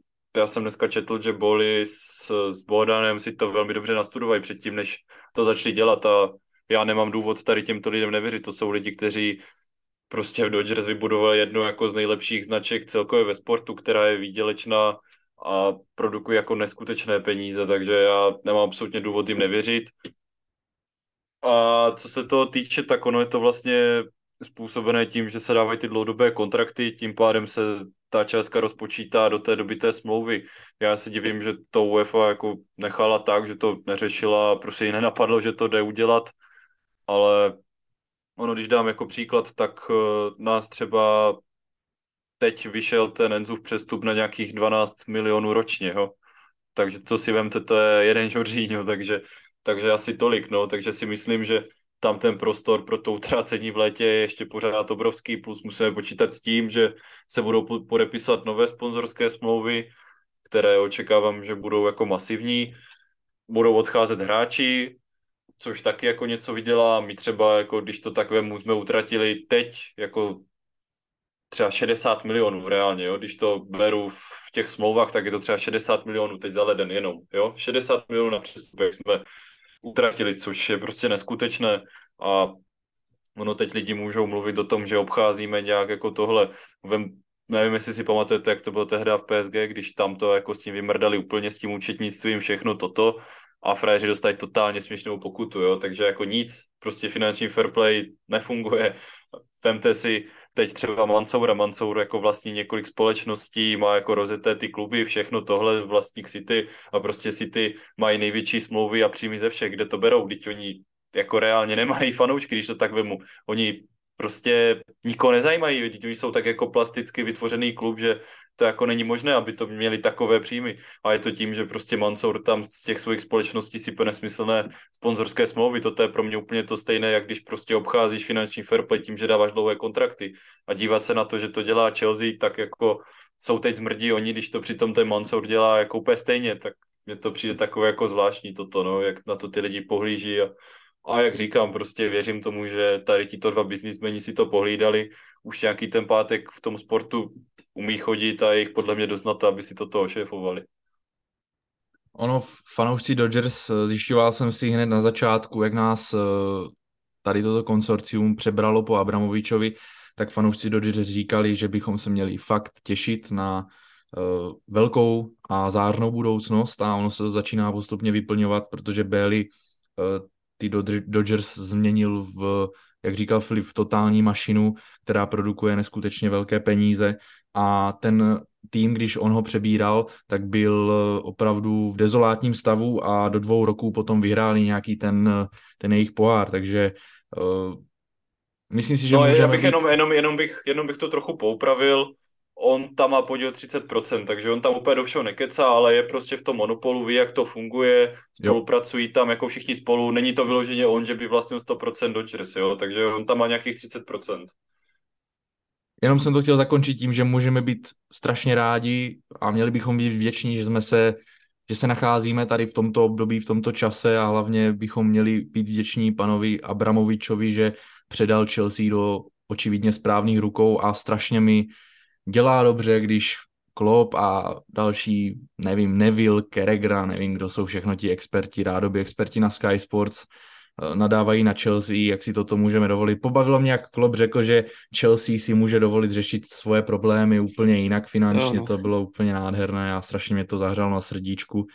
Takže jsem za to opět rád, že jsme absolutně jako nenávidění úplně všema. Ono jako když už si tady nakousl toho klopa, tak třeba taková zajímavost právě kvůli němu odešel z Liverpoolu Michael Edwards, jo, protože on tam absolutně převzal nadvládu nad vším. Tuším, že se psalo, že to bylo u kontraktu Hendersona, kdy jako říkal Edwards něco ve stylu, že už prostě by ho neprodlužoval, ať mu nedávají kontrakt, jako říkal to vyloženě jako té vlasické skupině a Klopp byl prostě jiného názoru a jako dělal se podle Klopa, tak se tam na to Edwards vyseral a řekl, že prostě takovou práci nechce, kde do toho kecá manažer, no. Takže tam v podstatě v Liverpoolu všecko, co se děje, tak si za to můžou sami, protože tam aktuálně zmizel i vlastně Ward, který tam taky dělal, to byla jako pravá ruka Edwardse a ten teď jako zmizel není tam už a teď si to tam řídí celé klop s tím jeho asistentem, takže všechno, co se tam děje, je čistě klopová zásluha, takže jde to i vidět na těch jejich přestupech, kdy oni kupují Chakpa, který je absolutně podle mě nesmyslný, koupili Nuněze, který je příšerný a tak, no, takže, takže tolik asi na adresu pana Jurgena Klopa. Tak jo, tak přejdeme uh, na zajímavou otázku, kterou si v poslední době kladlo hodně fanoušků, protože donedávna platilo pravidlo, že hráči, kteří nastoupí v Lize mistrů na podzim, tak už ji potom nemůžou hrát za jiný tým na jaře. Tohle už naštěstí neplatí a lze udělat až tři změny. Navíc my máme teďka v kádru ještě jedno volné místo. Máme tam 24 hráčů na místo 25, takže ačkoliv ono je to samozřejmě ještě trošku složitější, možná někteří hráči budou moc zapsaní v B týmu, tudíž by mohli být zapsáni i tak a tak dále, ale nicméně minimálně ti čtyři klíčoví hráči, kterými jsou, tě, teda, tedy těmi novými hráči, kterými jsou Badiašil, uh, Mudrik, uh, Fernandez a Felix, tak ti by měli být zapsáni v, uh, úplně v pohodě, takže můžeme s ním počítat a to mi napadá otázka. S těmito všema posilami, jak vidíte naše šance v lize mistrů? Jako já upřímně před, před letním přespům obdobím jsem myslel, že s Dortmundem vypadneme a půjdeme domů, ale teďka pokud se hra, uzdraví a vdrží zdravý hráč jako James Chilwell plus tady tyhle posily, tak si myslím, že a samozřejmě pokud se ještě to, ten, ten tým sedne, rychle se hrajou, tak si myslím, že by to mohlo být hodně zajímavé, to naše jarní tažení ligou mistrů. No, no ještě k těm hráčům, já jsem to nějak úplně jako nepochopil, já jsem to nějak zjišťoval a na Sky Sportu včera v ten deadline day říkali, že jako jsme v klidu, že prostě pokud je to hráč narozený roku 2001, tak může být úplně v pohodě přidaný do toho týmu, že se to tam nějak bere na ty roky. Teď zase, jako jsem četl článek o tom, že to tak úplně není, že on se počítá dokonce jako domácí hráč, takže ani Madueke se nepočítá jako domácí hráč, protože on odešel nějak z toho Tottenhamu, tuším v 16, v 17 odešel z toho Tottenhamu do toho Holandska a pokud on nemá odehrané dva roky jako v klubu, tak se nepočítá jako domácí hráč, tudíž nemůže být udělený ani na ten jako list B, což je zajímavé docela. Takže já vlastně nevím, ono, teď když to tak beru, tak Broja je zapsaný, teoreticky bychom mohli ji nahradit. jenže Bro je zapsaný na B listu už teď, takže já nevím, do toho tam není zapsaný ještě Louis Hall, který asi spada, ten určitě vlastně spadá do toho listu B, takže ten se zapíše tam, ale jak to bude tady s těma to a kým je případně nahradíme, to fakt nevím, no. A jak si říkal, to jako krásně vystuje ty slova, které říkal, tuším se jmenuje David Bernard, nějak on působí v klubu, nevím přesně jaké jeho funkce, ale ten, ten jako říkal něco ve stylu, že prostě počkejme, co bude po lednovém přestupovém období, protože ten tým Chelsea může vypadat absolutně jinak, což se vlastně potvrdilo, protože ten tým vypadá absolutně jinak než na začátku sezóny. Co se týče té ligy mistrů, tak otočil jsem přesně úplně, úplně jako ty a za mě Dortmund musíme porazit a musíme přes ně postoupit, protože když se dívám na ten tým Dortmundu, tak tam zkrátka dobře nevidím úplně moc nějaké výrazně lepší hráče, než máme my a nejsou tam ani výrazně lepší hráči, než máme my po tady tomto přestupovém období, teda respektive před tímto přestupovým období, takže myslím si, že je to dvojzápas, který bychom měli zvládnout, samozřejmě uh, hráči typu, tady se tady zmíní hráči typu Bellingham, uh, Ademi, uh, Sebastian Aller, že jo, měl výbornou sérii v Lize mistrů, ale ta obrana jejich mně přijde úplně jako totálně propustná a měli bychom si s nima za mě na 100% poradit.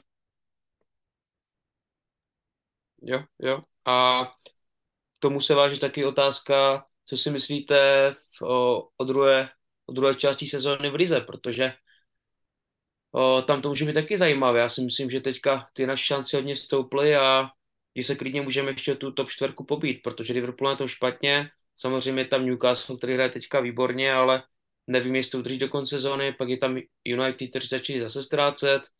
Já si myslím, že jako ta šance klidně na to třetí místo tam ještě může být.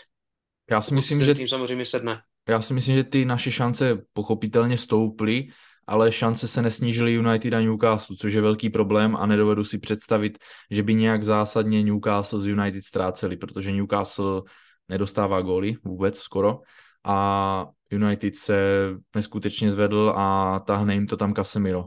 Takže pokud se třeba zraní Casemiro, myslím si, že, je to, že by to byla opravdu dobrá šance, jak je dohnat, ale nevím, já, já osobně to nevidím, že bychom eh, měli uhrát top 4, ale myslím si, že se určitě herně zvedneme, na tom se asi shodneme všichni, že nejenom, že bychom se, nejenom, že se zvedneme, ale my bychom se měli zvednout herně. No, no, na druhou stranu teď se United zranil Eriksen, který je docela klíčový pro toho Kasemira právě. Uvidíme, jako ten Sabicer, Sabicer dokáže nahradit. Uvidíme, tak mu to bude trvat. Ale já nevím, no mě to trochu je, že zrovna letos jsme vychytali, vychytali tady tu přestavbu, protože mi přijde, že ta liga je letos totálně free, ten Arsenal prostě hraje o první místo díky tomu, že mě to tak teda aspoň přijde. Nevím, jestli to tak vnímáte i vy, že ty ostatní týmy jsou absolutně v prdeli. To City je v hajzlu. Jo, ti, jo, je to tak. Ti tam, se, tam, tam se něco jako stalo, nevím co, ale ti jsou v hajzlu. City, Liver... Jenom pro mě ti to skočím, City nemít Halanda, tak jsou prostě třeba podle mě čtvrtí, pátí, šestí. Tam jako nebyl no jasně, Halanda, no jasně. Jsou úplně v řiti. Liverpool to máš to stejné a potom jako se ti tady děje to, že ty vole Newcastle si založí fanouškovskou stránku a hrají si na velkou klub, jo, díky tomu, že, že, že máš letos v hajzlu jako nás, do toho jako Liverpool a ten Newcastle by tam reálně nebyl, jako já nevím, no. To mi přijde takové hrozně, hrozně na sílu tady toto a a nevím, no tu top čtyřku musel by, by to být fakt jako kurevský teď ráno, že bychom jako nestráceli vůbec body a oni by museli ztrácet. Ještě jsem vlastně zapomněl Spurs, kteří jsou taky jako docela v hajzlu, že jo, takže takže a ta jako, sezóna je pořád jako dlouhá, já si myslím, že, že ta šance na top 4 tam klidně pořád je, ať už na úkor Newcastle nebo United, třeba jenom jednoho z nich. Ono ještě... Jo, to, to, to jako asi je, ale já tomu přímě moc nevěřím, museli bychom fakt, jak říkám, musel by se to všechno sejít, což se může stát samozřejmě, musel by se nám vyhýbat zranění, musela by se chtít nějaká forma, uvidíme, uvidíme. Ono ještě tomu Arsenálu, když se díváš na zápas Arsenálu, tak jim tam spadne všecko, ale že úplně jako všecko. Lioris tam v jejich derby pustil úplně jako kdyby, si, jako kdyby měl vsazené jak Tony, ty vole. Odegaard dá skoro každou střelu, kterou vystřelí mimo šestnáctku. Šaka to samé a Ken, Nketiahovi se tam odrazí úplně každý balon, který tam nacentrujou, takže Arsenal má, jako nechci je nějakým způsobem jako hanit nebo něco takového, hrají pěkný fotbal, líbí se mi, jak hrají, ale opravdu mají takové to potřebné štěstí. I co se týče těch zranění, však koho mají zraněného? Nikdo. Tam není nikdo zraněný, tam jsou všichni úplně jako ready k dispozici. Gab, Kromě Jesuse. No, Jesus. No. no. já jako s tím souhlasím, oni jako fakt, mě se ten fotbal líbí pěkně, hrají prostě přímočarý fotbal a když tam třeba si jako představíte, že tam jde ten mudrik, tak to by bylo úplně to, čo, jo, ale, vlastně. ale fakt, si, fakt si myslím, že to je jednodušší, prostě hrát do ten titul, když ti na, na záda pomalu nikdo nedýchá, nevím, no, oni jako nehrají ani, nevím, hrají ještě vůbec Evropskou ligu, nebo už se soustředí jenom na Premier ne, League. jsou tam, myslím. Já myslím, že jo. Mhm, podle mě jo. No, tak, tak aspoň, že tak, ale nevím, no, jako přijde mi to fakt letos za free ten titul a mít, mít fakt kádr na to, tak si myslím, že s něma reálně o ten titul můžeme bojovat, protože ty týmy kolem jsou v prdeli a to se vůbec nebavíme o tom, že Conteho budoucnost jako ve Spurze je nejistá, tam o prodloužení smlouvy se moc nemluví. Nevím, mluví, fakt mluví jako se tam o prodloužení smlouvy Kejna. no, o prodloužení smlouvy Kejna, no. Blázen. Teď, teď, teď si tam přivedli porak, pro kterého jako nevím, když nebude v létě, když nebude v létě Conte, koho tam, koho tam dosadí, protože zase to je hráč, který je vázaný jenom na to, že může hrát na wingbacku. Nevím, no, fakt prostě je to letos Frita Liga, no.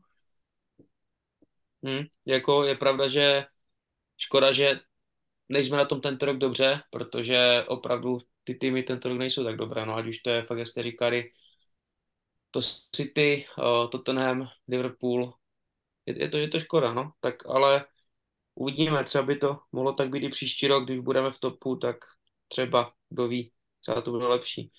Uh, co se týče optimální sestavy, přišlo teďka hodně hráčů, hodně hráčů ještě zraněných, ale jakmile se zapracují nové posily a jakmile budou všichni zdraví, tak těch hráčů je opravdu hodně. Viděl jsem nějaké různé fotky, kde byly ty posty zdvojené, strojené a na některých místech až zeštveřené, nebo jak to říct správně česky. Takže dám slovo první vám, jestli to máte nějak připravené v hlavě. Uh, jaká je vaše optimální náska, když budou všichni zdraví a se všemi těmi posilama? No, ticho po pěšině. uh, tak brankář je jednoznačný, že jo? Kepa, stopeři Badia Silva, o tom se nemusíme vůbec bavit. Ani pravý back, ani levý back. Uh, co se týče zálohy, tak tam bych viděl ideálně Fernandeze se Zakáriou a nějak bych tam k ním přihodil Mounta. Uh, napravo, pokud se uzdraví, tak Sterling a pokud trošku se zvedne, pokud ne, tak normálně bych dal šanci Maduekemu. Na hrotu bych hrál Felixa na levo Mudrik. Já bych teda do brány asi Kepa, to je ten Mendy, nevím, co se mu ty vole stalo, že už chybí tak dlouho. Stopeři, Badia Šíle Fofana, napravo James, nalevo Chilwell, záloha Enzo Fernandez, Engolo Kante, to si myslím, že ten double pivot by fakt mohl fungovat. Jediné, co, kde je otazník, tak je ta výška, jak by jako zvládali ty dlouhé míče, ale to si myslím, že by se nějak vyřešilo. Nad něma, uh, hm. tam asi, když jsme teď teda podepsali Felixe, tak bych Felixe za vercem nechal se jako točí na té desíce, ať jako každý hraje chvilku tak, chvilku tak. A na křídlech Mudrik se Sterlingem. Takže Mount a Silva na lávce. Mount, Mount na lávce s tím, že pokud by se hrálo proti týmu, který, který by v podstatě jenom bránil a nepotřebovali bychom Kanteho, aby odebíral míče na soupeřové polovině, tak bych tam dal Bamta klidně do toho pivotu vedle Enza. Mm-hmm. A, a, a, a, a tak, no, Silvu bych nechal na lávce, protože jako odehraje si svoje, je dobrý stoper, ale myslím si, že Fofana má pořád ten potenciál větší a ještě nám ho pořád neukázat, takže, takže tak. Tak jo. No za mě teda brance Kepa, pravá brana James, levá Chilwell, tam si myslím, že se není o čem bavit. Levý stoper Badiašil, pravý, za mě ještě právě tuhle sezonu bych to viděl ještě na Silvu, protože hraje pořád výborně a Fofana byl hodně zraněný a neříkám, že bych ho tam nedával, ale primárně bych tam radši viděl tu sezónu ještě Silvu. Double pivot asi uh, Kovačič Enzo za mě, uh, na desíce Mount, uh, levé křídlo Mudrik, pravé Sterding a na hrotu Joao Felix a Havertz. Taky by se tam nějak točili podle formy, podle toho. Ještě by teoreticky mohlo jít potom Felix na desítku místo Mounta. Takže, takže já to vidím takhle, no. Ty bys hrál Kovačič, jo? Já vím, že mám pro slabost, já bych ho tam hrál. Já vím, no. Teďka vím, že poslední výkony taky jeho nebyl úplně dobré. Na mistrovství byl sice výborný, ale od návratu to není úplně ono, ale já prostě pořád v něm tu kvalitu vidím a mám ho rád. Je to možná trošku nějakou oblíbeností, ale hmm. pořád, pořád bych tam toho Kovači rád viděl. Jako víceméně každá ta naše sestava, byť je trošku jiná, tak je to kurva dobrý tým. Fakt jako jo. A ty vole, pojďme zkusit tu top čtverku. Strašně bych si to přál. Strašně. Bylo to super, no. Jako ono, ta situace, kdy přicházel Tuchel, byla jako hodně podobná. Taky jsme byli nějak devátí a ztracili jsme nějakých 10 bodů na top 4 a nakonec jsme tam skončili. Takže jako, proč ne? Te, teď já, bych, nemáme... já, bych měl, já bych měl ale strach, že ti United jsou fakt docela rozjetí. Rashford má jako životní formu tuto sezónu. To stejně ten Newcastle nevypadá, že bych chtěl moc ztrácet. Jako fakt, myslím si, že ta top 4 je reálná, pokud začnou ztrácet ty týmy okolo. Pokud oni budou hrát pořád stejně a ztratí jednou za měsíc 6 bodů nebo 3 body, tak se nemáme o čem bavit, podle mě. Hmm. Jako chápu, no, ale já si říkám, když fakt má Newcastle teďka velkou formu, tak pořád je to Newcastle a může přijít taky třeba nějaká nervozita, protože ti hráči prostě nejsou zvyklí mít úspěchy, i když jsou prostě jako relativně dobří hráči, tak to nejsou žádní vítězi ligy mistrů, žádní vítězi svých, svých lig, odkud přišli a podobně. Takže já to, si myslím, to, že tohle by to, to sice ano, to sice jo, ale oni zase nehrají žádné poháry si vem. Oni prostě se připraví na ten zápas v týdnu na jeden, na dva, hotovo. Jo, my do toho prostě hrajeme ještě tu ligu mistrů, no, takže, takže tak, no.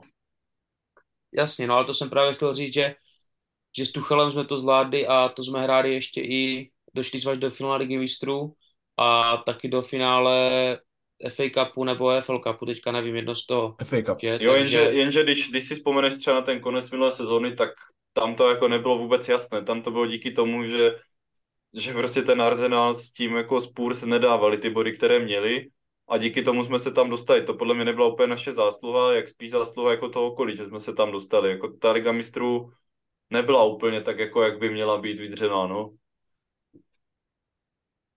No jasně, no. Jako uvidíme, já si myslím, že tam ta šance je, bude těžké, ale jako upřímně si myslím, že pořád větší šance přes tu top 4, než vyhrát celou ligu mistrů. Myslím si já. Jo, těžko, okay. těžko říct, já ani, já ani nevím, podle mě v té lize mistrů, pokud, já ani nevím, ty tam jako, když si vemeš Bayern je v prdeli letos, ti pod tím Nagelsmannem hrají hovno, Real ano, taky PSG, jako... takže jeden hodně dobrý tým půjde pryč. Jo, P- PSG, PSG teoreticky připadá, Real taky jako letos nehraje nic, zase mají tým, který tu ligu mistrů umí vyhrávat, takže a mají Ancelottiho, že teoreticky ano, ale jako nevidím důvod, proč bychom třeba neměli jít daleko v té lize mistrů. Jasně, asi to spíš nevyhrajeme, než vyhrajeme, jo. To by se muselo stát hodně věcí, ale, ale myslím si, že můžeme dojít třeba klidně tak daleko, jak minulou sezónu. No, tak to, to já doufám, že, že ještě dál. No nic, tak uh, přejdeme uh, k zápasu s Fulhamem, který se bude hrát uh, v pátek v 9 hodin. Uh, budou se moct už představit některé nové posily, samozřejmě některé už hrály, na Enza to bude ještě brzy, ale jinak si myslím, že všechny nové posily by ve směs mohly být připraveny. Ale teda ještě kromě Felixe, který má poslední zápas s červenou, ale bohužel je tam pořád ještě hodně velká marotka. Nicméně o, já věřím, že vyhrajem, že konečně teďka se zvedneme a věřím, že třeba takový výsledek 2-0 pro nás, že by mohlo být reálný a že takhle nějak to dopadne. Jak to vidíte vy, tenhle zápas? Protože máme já si, třeba, já si třeba nemyslím, že ten Enzo je jako úplně out. Já si myslím, že jako já si to tak jako skládám v hlavě, tu sestavu, já si říkám, kdo, kdo bude hrát prostě tu šestku takovou jako pomyslnou, pomyslnou. Byť Jorginho, řeknu OK, Enzo nebude hrát první zápas, přijde z lavičky na konec zápasu. Ale teď si jako tak říkám, kdo tam, kdo tam bude hrát, jakože Kovačič, Gallagher to přece nemůže fungovat. Loftus-Cheek, no. Loftus-Cheek, Kovačič je tragédie, to víme, to stačí o tři zápasy, aby jsme to viděli. Loftus, Loftus je stále zraněný, se mi zdá. Nebo dokonce, dokonce zraněný. Gallagher, Mount, to je sračka, jako kdo tam reálně může nastoupit? Já si fakt myslím, že ten Enzo bude hrát. Spíš, že bude hrát, než že nebude. Protože tam nevidím možnost, no, jinou. To je pravda, že při tom roce, i když to bude dva dny po přestupu, tak je dost možné, že by klidně mohl hrát, no. Protože Felix taky předtím hrál tak nějak den, dva po přestupu, takže, takže jo, jako vlastně, no, je dost možné, že ho tam to Enzo uvidíme hnedka. Jako já doufám, že se neutrhne Willian.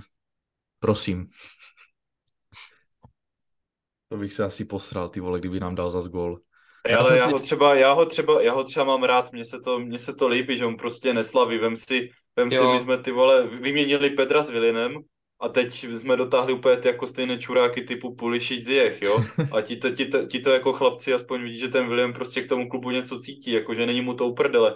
Ziyech, když bude proti nám za 5-6 roků hrát, jestli ještě bude hrát, jestli si nevyhulí plíce, šíše ambasador, tak jako jako bude, bude prostě slavit gol, když ho proti nám dá to stejné ten Pulišič, jakože pro ty, pro ty kluky to něco znamenalo dříve hrát za Chelsea a teď to vidí, že těmto je to prostě uprdele, no. Hmm. No, no. Takže věříte, že vyhrajeme uh, s Fulhamem? Stejně no jako musíme. Já. já si myslím, že tady už není o čem ten zápas je must win. Pokud ne, tak, tak už nevím, vole, to je. 2-0, Mikael Lomudrik, Beniot Badiašile z rohu hlavička.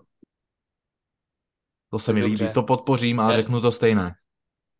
Tak já taky 2-0, jak už jsem říkal předtím, a myslím si, že goly Havertz a Mudrik.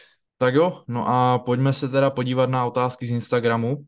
Máme tam rekordní množství, opravdu tolik otázek jsme tu ještě neměli a pokud se chcete takto přímo zapojit do podcastu, tak nás tam určitě nezapomeňte sledovat SB podcast na Instagramu, a pojďme teda na to. Fanda 11 se ptá na dvě otázky. Co si myslíte o přestupu Georgina, takže to jsme se tak už nějak, eh, nějak pobavili, jestli k tomu ještě máte něco co říct, tak můžete. Asi, asi, asi, asi jen to, že teď eh, byla zpráva od Jaga Silvy, který vlastně zmínil, vyjadřil se k tomu přestupu, vůbec ten přestup nečekal, a jako prohlásil, že ztrácíme jednoho z, jako z lidí, který v šatně mluvil nejvíc a měl jako velký vliv na hráče, takže asi tolik k tomu, jaký je to skurvený nahrávač, který zpomaluje hru a nahrává míč na stopery. Yes. Dobrá. Uh, další otázka od něho teda, to už, to už nebudeme zodpovídat, to se jedná o základní jedenáctku, která jak by podle nás měla vypadat. Uh, Filip Sternal se ptá, jestli si myslíme, že se Enzo prosadí tak tady si myslím, že to je otázka jako hodně zbytečná. Samozřejmě stát se může všechno a dokud se opravdu neprosadí, tak, tak jak říkám, jako může stát všechno, ale zrovna Enzo s jeho kvalitou a s jeho předpokladama si myslím, že tady se není o čem bavit a věřím, že od začátku, co zase bude hrát, tak, tak hnedka bude klíčovým hráčem a bude nás prostě táhnout v té záloze. Hmm. Doplnil bys to nějak? Asi, asi ne, já jako Enzovi věřím na 100% a jsem jako hodně rád, že jsme podepsali jeho a ne třeba toho Kajseda, to prostě lepšíma nohama Kante, jako ten ti nepřinese kreativitu do zálohy a kreativitu do zálohy ti přinese jedině Enzo, takže, hmm. takže já jsem absolutně spokojený. OK. Uh, Reni Mod se ptá, čo pověte na prestupy Fernández, Madueke, Mod, Mod, Mudrik. Uh, takže kámo, přetoč si to dozadu a tvá otázka bude zodpovězena. Marek se ptá, co si myslíte o tom, že Chelsea při jednání o hostování Zjecha poslala uh, třikrát špatné dokumenty. No, a... asi, asi to potvrzuje jen to, že na tom asi dělali nějací lidi, kteří jo. se v tom třeba moc neorientují a je to chyba PSG, smůla, měli si jedna dřív. Hmm. OK. Uh, Onula Fiala se ptá, a teď jakýho útočníka? Koho byste jako viděli? Protože asi určitě půjdeme v létě po útočníkovi, nebo? Jo, podle no, mě jo. No. Asi spíš jo, pokud se teda neprodlouží Feriza, nebude se s ním počítat teda taky nějak jako do útoku, taková falešná devítka. A jinak, pokud by tam mohl přijít typický hroťák, tak se mi tu nabízí ten Vlahovič, no, jako mladý hráč, zapadá do té koncepce, myslím si, že se svým stylem hodí do Premier League, navíc v Juventusu asi teďka nebude úplně spokojený, protože, jak víme, Juventus na tom není dobře úplně herně, a hlavně jsou tam i problémy ve strukturách klubu, takže jako ten Vlahovič by třeba mohl být za mě hodně, hodně zajímavý. No. Hmm. Jo, já si taky myslím, že připadá v úvahu ten Vlahovič nebo Tony s tím, že ten Vlahovič by fakt nemusel být podle mě ani drahý, protože ti jsou tak v hajzlu, že teď vlastně Paratiči dostal taky jako ban od UEFI ta roka půl jako fungování, takže, takže si myslím, že on by nemusel být ten Vlahovič ani tak drahý, protože budou potřebovat nějaké peníze, něco tam nakoupit zase. Myslím si, že ten Vlahovič by mohl být i reálný v létě. Jako, já bych si strašně přál Tonyho, protože ten se mi strašně líbí už dlouhodobě. Ozimen by nebyl špatný, ale často se zapomíná na Jonathana Davida, ze kterým jsme byli jako hodně spojovaní, takže i ten by se mi třeba líbil z Lille. On má dobrou sezónu i teď, takže taky podle mě možnost. Uh... Uvidíme, uvidíme, no, tam mně přijde, že už se o tom jeho talentu mluví tak strašně dlouho, no ale právě. nějaké jako, nějaké jako náznaky do lepších klubů se nějak nedějou. Mně to přijde dost podobné jak Diaby. Od 18 megatalent, kterého všichni vidí ve velkoklubech a Borec má 22, ještě nikam nepřestoupil, no, hmm. takže těžko říct. Jan Kolínský se ptá, eh, co finanční fair play, když jen kupujeme a když se to řeší za celý rok, takže opět trošku posun video dozadu a dozvíš se. Eh, fotbalová glosa se ptá, jestli není pět zápasů na mistrovství světa eh, málo na 120 milionů. My jsme to už trošku nakousli a shodli jsme se na tom, že na trhu není momentálně lepší mladý záložník, takže... No jako ne, není prostě tento stejný profil, není, který, kým bys nahradil to Enza, já prostě no, fakt nevím, já prostě nevím, která jako, kým jich to může, kým jich dost jako by to mohl být, ale kým jich je prostě zapíkaný v Bayernu. A jako jestli je to 120 mega, jako mně přijde, že všichni se hrozně diví, že to stojí takové peníze ti hráči, ale jako uvědu, lidi by si měli uvědomit, že my jsme ty hráče přiváděli v lednu v půlce sezóny před pomalu koncem přestupového okna, kdy jako nulová šance na náhradu, tak je jasné, že tam je nějaká ta přirážka. No a jako 120 milionů je hodně, Enzo by v létě stál tak 80, 90, jenže tam je zase ten problém, že my bychom jako nebyli schopni soupeřit finančně s Realem Madrid a tady s těma klubama. A myslím, že by šel do City, že to je typický hráč pro Guardiolu. Fakt. Jo, nebo, nebo by šel do City, hmm. City potřebují zaplnit jeden post, tak by koupili jeho a dali by jim ty vole takové platební podmínky, které my bychom udělat nemohli, protože my potřebujeme ty posty čtyři, že jo, takže takže za mě to dává smysl to udělat teď v lednu aspoň jednoho top záložníka, když v létě potřebuješ přivést minimálně jednoho top a ještě jednoho asi na lavičku nějakého jako průměrného. Hmm. Dobře, uh, pojďme dál. Kaňkovský jak se ptá, jestli budou podle nás posily Mudrik, Enzo a Madueke stačit aspoň na top 6, případně top 4.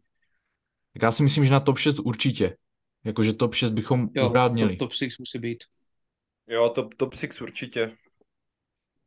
A top 4 to už je, to už je běh na delší trať. Taky, no. taky bavili. Že reálně uh, to je, ale bude to těžké, no. Uvidíme, jasné. jak si to sedne. Zdeně Kuchař se ptá, uh, Jestli je tohle nejlepší přestupák historie, já za mě určitě, bez debat. Co jo, podle mě, taky, podle mě taky jednoznačně. Můžeme se bavit o tom, že to jsou Asi vysoké částky, vysoké částky za ty hráče, ale prostě znovu tady zmíním Leden, znovu tady zmíním hráče, které jsme typologicky potřebovali, tak jsme získali, posty, které jsme potřebovali zalepit, jsme zalepili, takže já tam prostě chápu to, že to stálo víc, než by to stálo normálně takže za mě asi, za mě asi je, já nevidím tam žádnou, jako až na to Felixe, ale není to nic, kvůli čemu bych ten přestup hodnotit nějak negativně, jinak než jako 10 z 10. Hmm. Já bych tady rád ještě zmínil jednu takovou hodně starší událost, takový hodně starý přestupák a nejsem si úplně jistý přesně těma hráčema, ale za eh, první Mourinhové éry došli spolu Petr Čech, eh, Arjen Robben, tuším, že, že to byl i Paulo Ferreira, Ricardo Carvalho a to všechno byly jako super hráči pro nás. A i Drogba, možná, ne? Možná i Drogba, no. Jo, jo, takhle nějak, takže myslím si, že s tímhle určitě by se to dalo srovnávat. Hmm. Je to sice už hodně dozadu, ale tohle určitě bylo dost podobné. Ale je bylo to, to léto, no, jako zimní určitě nejlepší, tam, hmm. tam není o čem.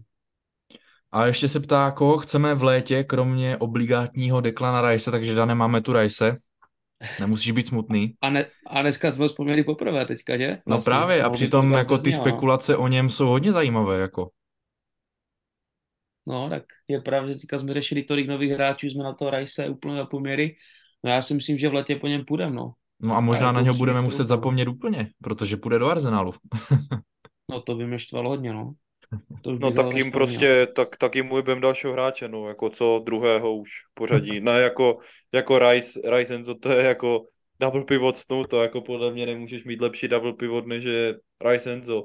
Já jsem se trochu bál, že by se to jako ten ten Rice mohl nějak posrat s tím, že my jsme podepsali toho Kajsera, což není zrovna dvakrát tvořivý záložník, a že by to bylo právě na úkor toho Rice, protože jsou typologicky oba dva jako dost stejní, nebo jako dobří do obrany, prostě takový jako brániči, vybojití míče, ale nic moc extra ti jako nevymyslí, takže jsem měl chvilku strach, ale myslím si, že Rice by měl být jako prioritou číslo jedna, protože se ti zase otvírají úplně jiné možnosti rozestavení a pokud by nevyšel Rice, tak bych šel asi po tom mladém Laviovi, dává mi to mnohem větší smysl než ten Kajsedo. Ten Kajsedo mi úplně pro nás smysl nedává. Pokud máš jako zdravého Kantého, tak prostě na co ti bude Kajsedo. Jo. Hmm. Takže ty říkáš uh, Lavia a Rice. Dane, ty máš Rice, to víme všichni.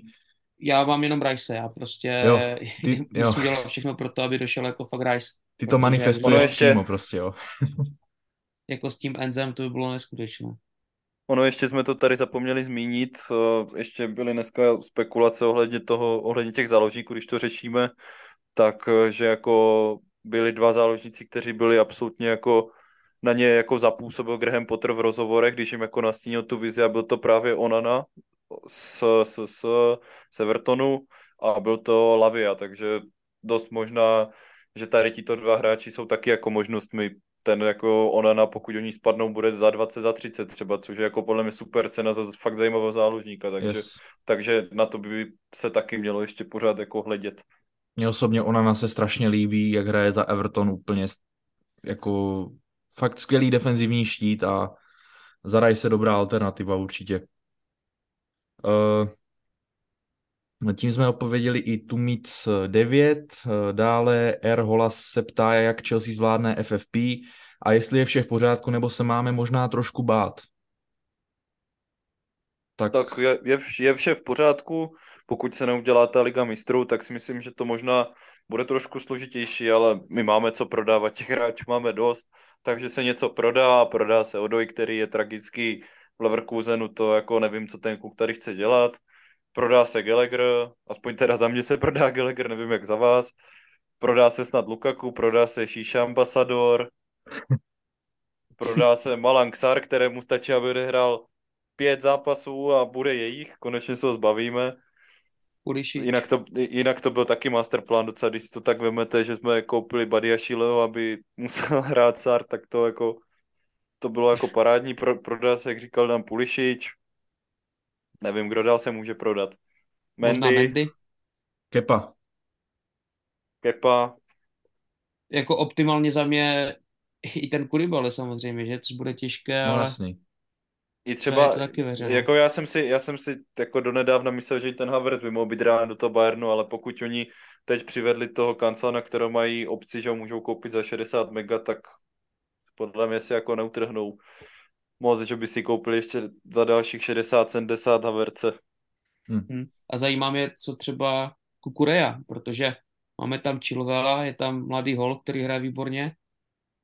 Já Kukurelovi naprosto věřím. Kukurela to neměl vůbec lehké, přijde mi taky ten hejt na něho jako úplně zbytečný, jako ten kluk prostě hrál jednou back four, jednou zase back jako back trojku, prostě přepínal z jednoho manažera na druhého, pak on měl nějakou nemoc, kde říkají, že on zubl skoro až 10 kilo, což s tebou taky udělá mm. hodně.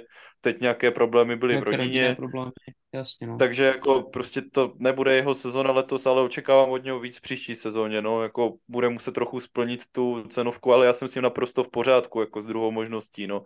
Pak je tam taky ale na zamýšlenou, že prostě se ti nemůže stát, že tě, že tě posadí 18 letý hol, který primárně hraje v záloze na tom levém beku, no, takže, takže těžko no. říct, ale já mu, já mu věřím pořád. No jako pozor, protože Ian Madsen má skvělou sezonu v Barnley.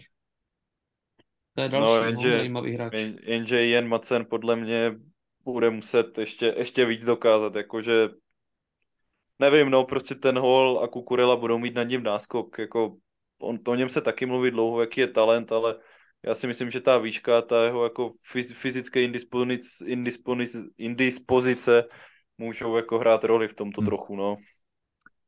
Uvidíme, mě třeba Hall by se daleko víc líbil na středu, protože to je jeho, jako tam on začínal, to je jeho přirozená pozice a na tom levém bekovi mně přijde, že jako defenzivně mega strádá. Ale zase při tom přechodu do útoku je to náš jeden z nejnebezpečnějších beků mimo Chilwell. To, mě, takže... to, mě, to mě teda nepřijde, že by defenzivně strádal. Mě se, já jsem si, já jsem ho taky chtěl vidět dlouho v té záloze a on tam tuším hrál proti tomu Liverpoolu a no, to bylo hrozné. To bylo hrozné. To Ale bylo tak hrozné, ty vole, jako, hraješ že... proti Liverpoolu na Anfieldu, jako... Tak, tak dobře hraješ proti Liverpoolu na Anfieldu, ale... A vedle sebe máš koho, koho ale, tam měl, Gallaghera ne, nebo... Ale ne, nemůžeš jako ztratit z pěti míčů pět míčů, to je prostě... Jako já to chápu, že tam je nějaký tlak, ty od něho neočekáváš nic, ale nemůžeš být nejhorší hráč na hřišti a neudělat v podstatě nic. Jo? Jako, já to chápu, je to fyzicky, teda fyzicky, psychicky je to určitě náročné, ale nemyslím si, že můžeš jako zahrát. Ale já mu to nemám za zlé, já jenom prostě říkám, že v té záloze jako hmm. nepředvedl nic, proč bych si měl myslet, že by tam měl nastupovat dál, víš, jakože hmm. tak to myslím. Jasně. Hmm. OK. Tak Dané, jestli ještě něco máš k tomu, tak můžeme přejít dál. Klidně, klidně můžeme dál. Uh, Martin Hurák 98 se ptá, jak bychom postavili zálohu s Enzem. A myslíte, že půjdeme v letě pod Deklanovi, tak to není ani otázka podle mě. Uh, pojďme se teda shodnout na nějaké jako dané záloze. Jak, jak bychom to reálně viděli? Jako nejlépe. No, tak záleží, jestli budeme hrát ten double pivot nebo 4-3-3, no, otázka. Tak jako Enzo je jasný. myslíte? Enzo já si, myslím, já si osobně myslím, že ten double pivot, protože to sedí Riceovi, sedí to Enzovi a nedává mi smysl hrát jako na to solo démko. Já si myslím, že to bude double pivot. No takže Enzo... Jako ba- bavíme se teďka ještě bez Rice, ne? Nebo... Jo, jo, bez Rice, S Ricem. No. I, já to beru i s Ricem teď. Já jsem to bral Jo, takhle. Takže tebe už nakazil Dan, že Rice už je tady prostě, jako dobře. jo, tak ne, s tak... by nebylo čem, jako double pivot, uh, Rice, Enzo ale teďka... Já bych to tak viděl jako Enzo Zakaria a potom Mount, jo, nebo Felix, nebo ten Havertz. Mount by byl sice na desíce, ale kde jinde jako ho zužitečnit, že jo. Jako ono je fakt dobré, že to Enza můžeš přepínat, ty můžeš hrát jako zápasy 4-2-3-1, můžeš Právě. hrát 5, pak můžeš jeden hrát 4-3-3 s ním, on nebude průser na tom DMku, nebude, prostě bude tam hrát dobře, ale primárně bych využíval toho jako na tom double pivotu, no. Hmm. OK. Uh, M. Rentka 14 se ptá, jestli bude Jorginho v Arsenalu prepadák tak jako Willian a David Luiz. Já myslím, že vůbec. On to říkal i Filip. Prepadák nebude. Že jako se tam výborně hodí a už jenom to, že máš jméno Jorginho na lavice nebo v základu, ale hlavně na té lavice, si, nemyslím si, že bude jako hrát nějak pravidelně, ale už jenom, že máš na lavice Jorginho strašně Arsenalu pomůže. Takže nebude to propadák. Já si, zase, já si zase myslím, že on asi pravidelně v základu ne, ale pravidelně bude chodit do těch zápasů rozhodnutých. Hmm. OK. Uh, Sláva FC se ptá, jestli uh, věříme tomuto projektu, jestli můžeme s osou kádru Baria Šilfofana, Reese, Enzo Mount, Mudrik dominovat. A myslím, že naprosto.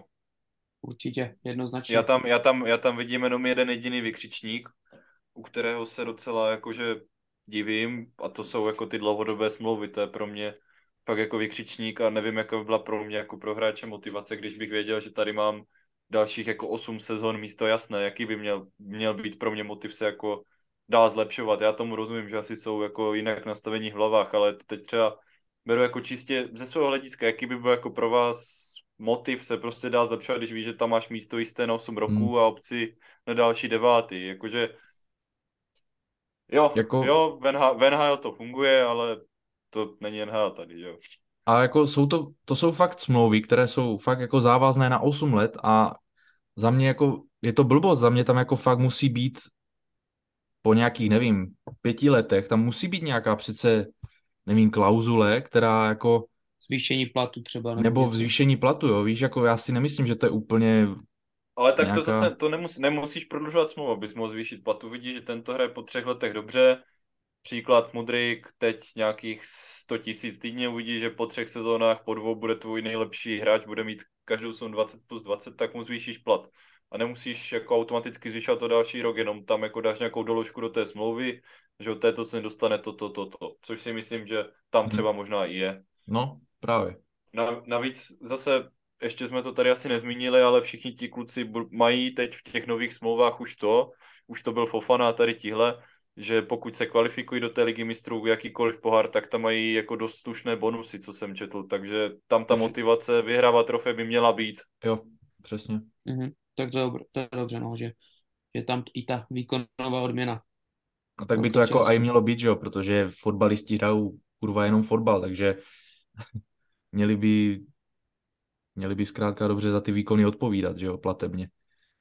Uh, Dominik Jurica se ptá, číslo 9 u nás, Lukaku zpět, váš názor díky. My děkujeme za krásnou otázku. Mně se na něj moc nechce, mně se na něj nechce moc odpovídat, takže si si to někdo vezme.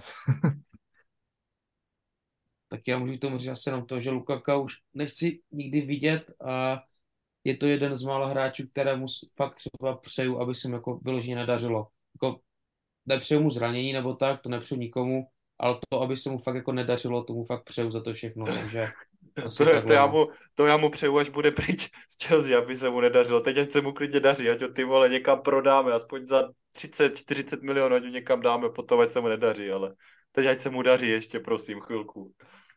No, myslím si, že nebude.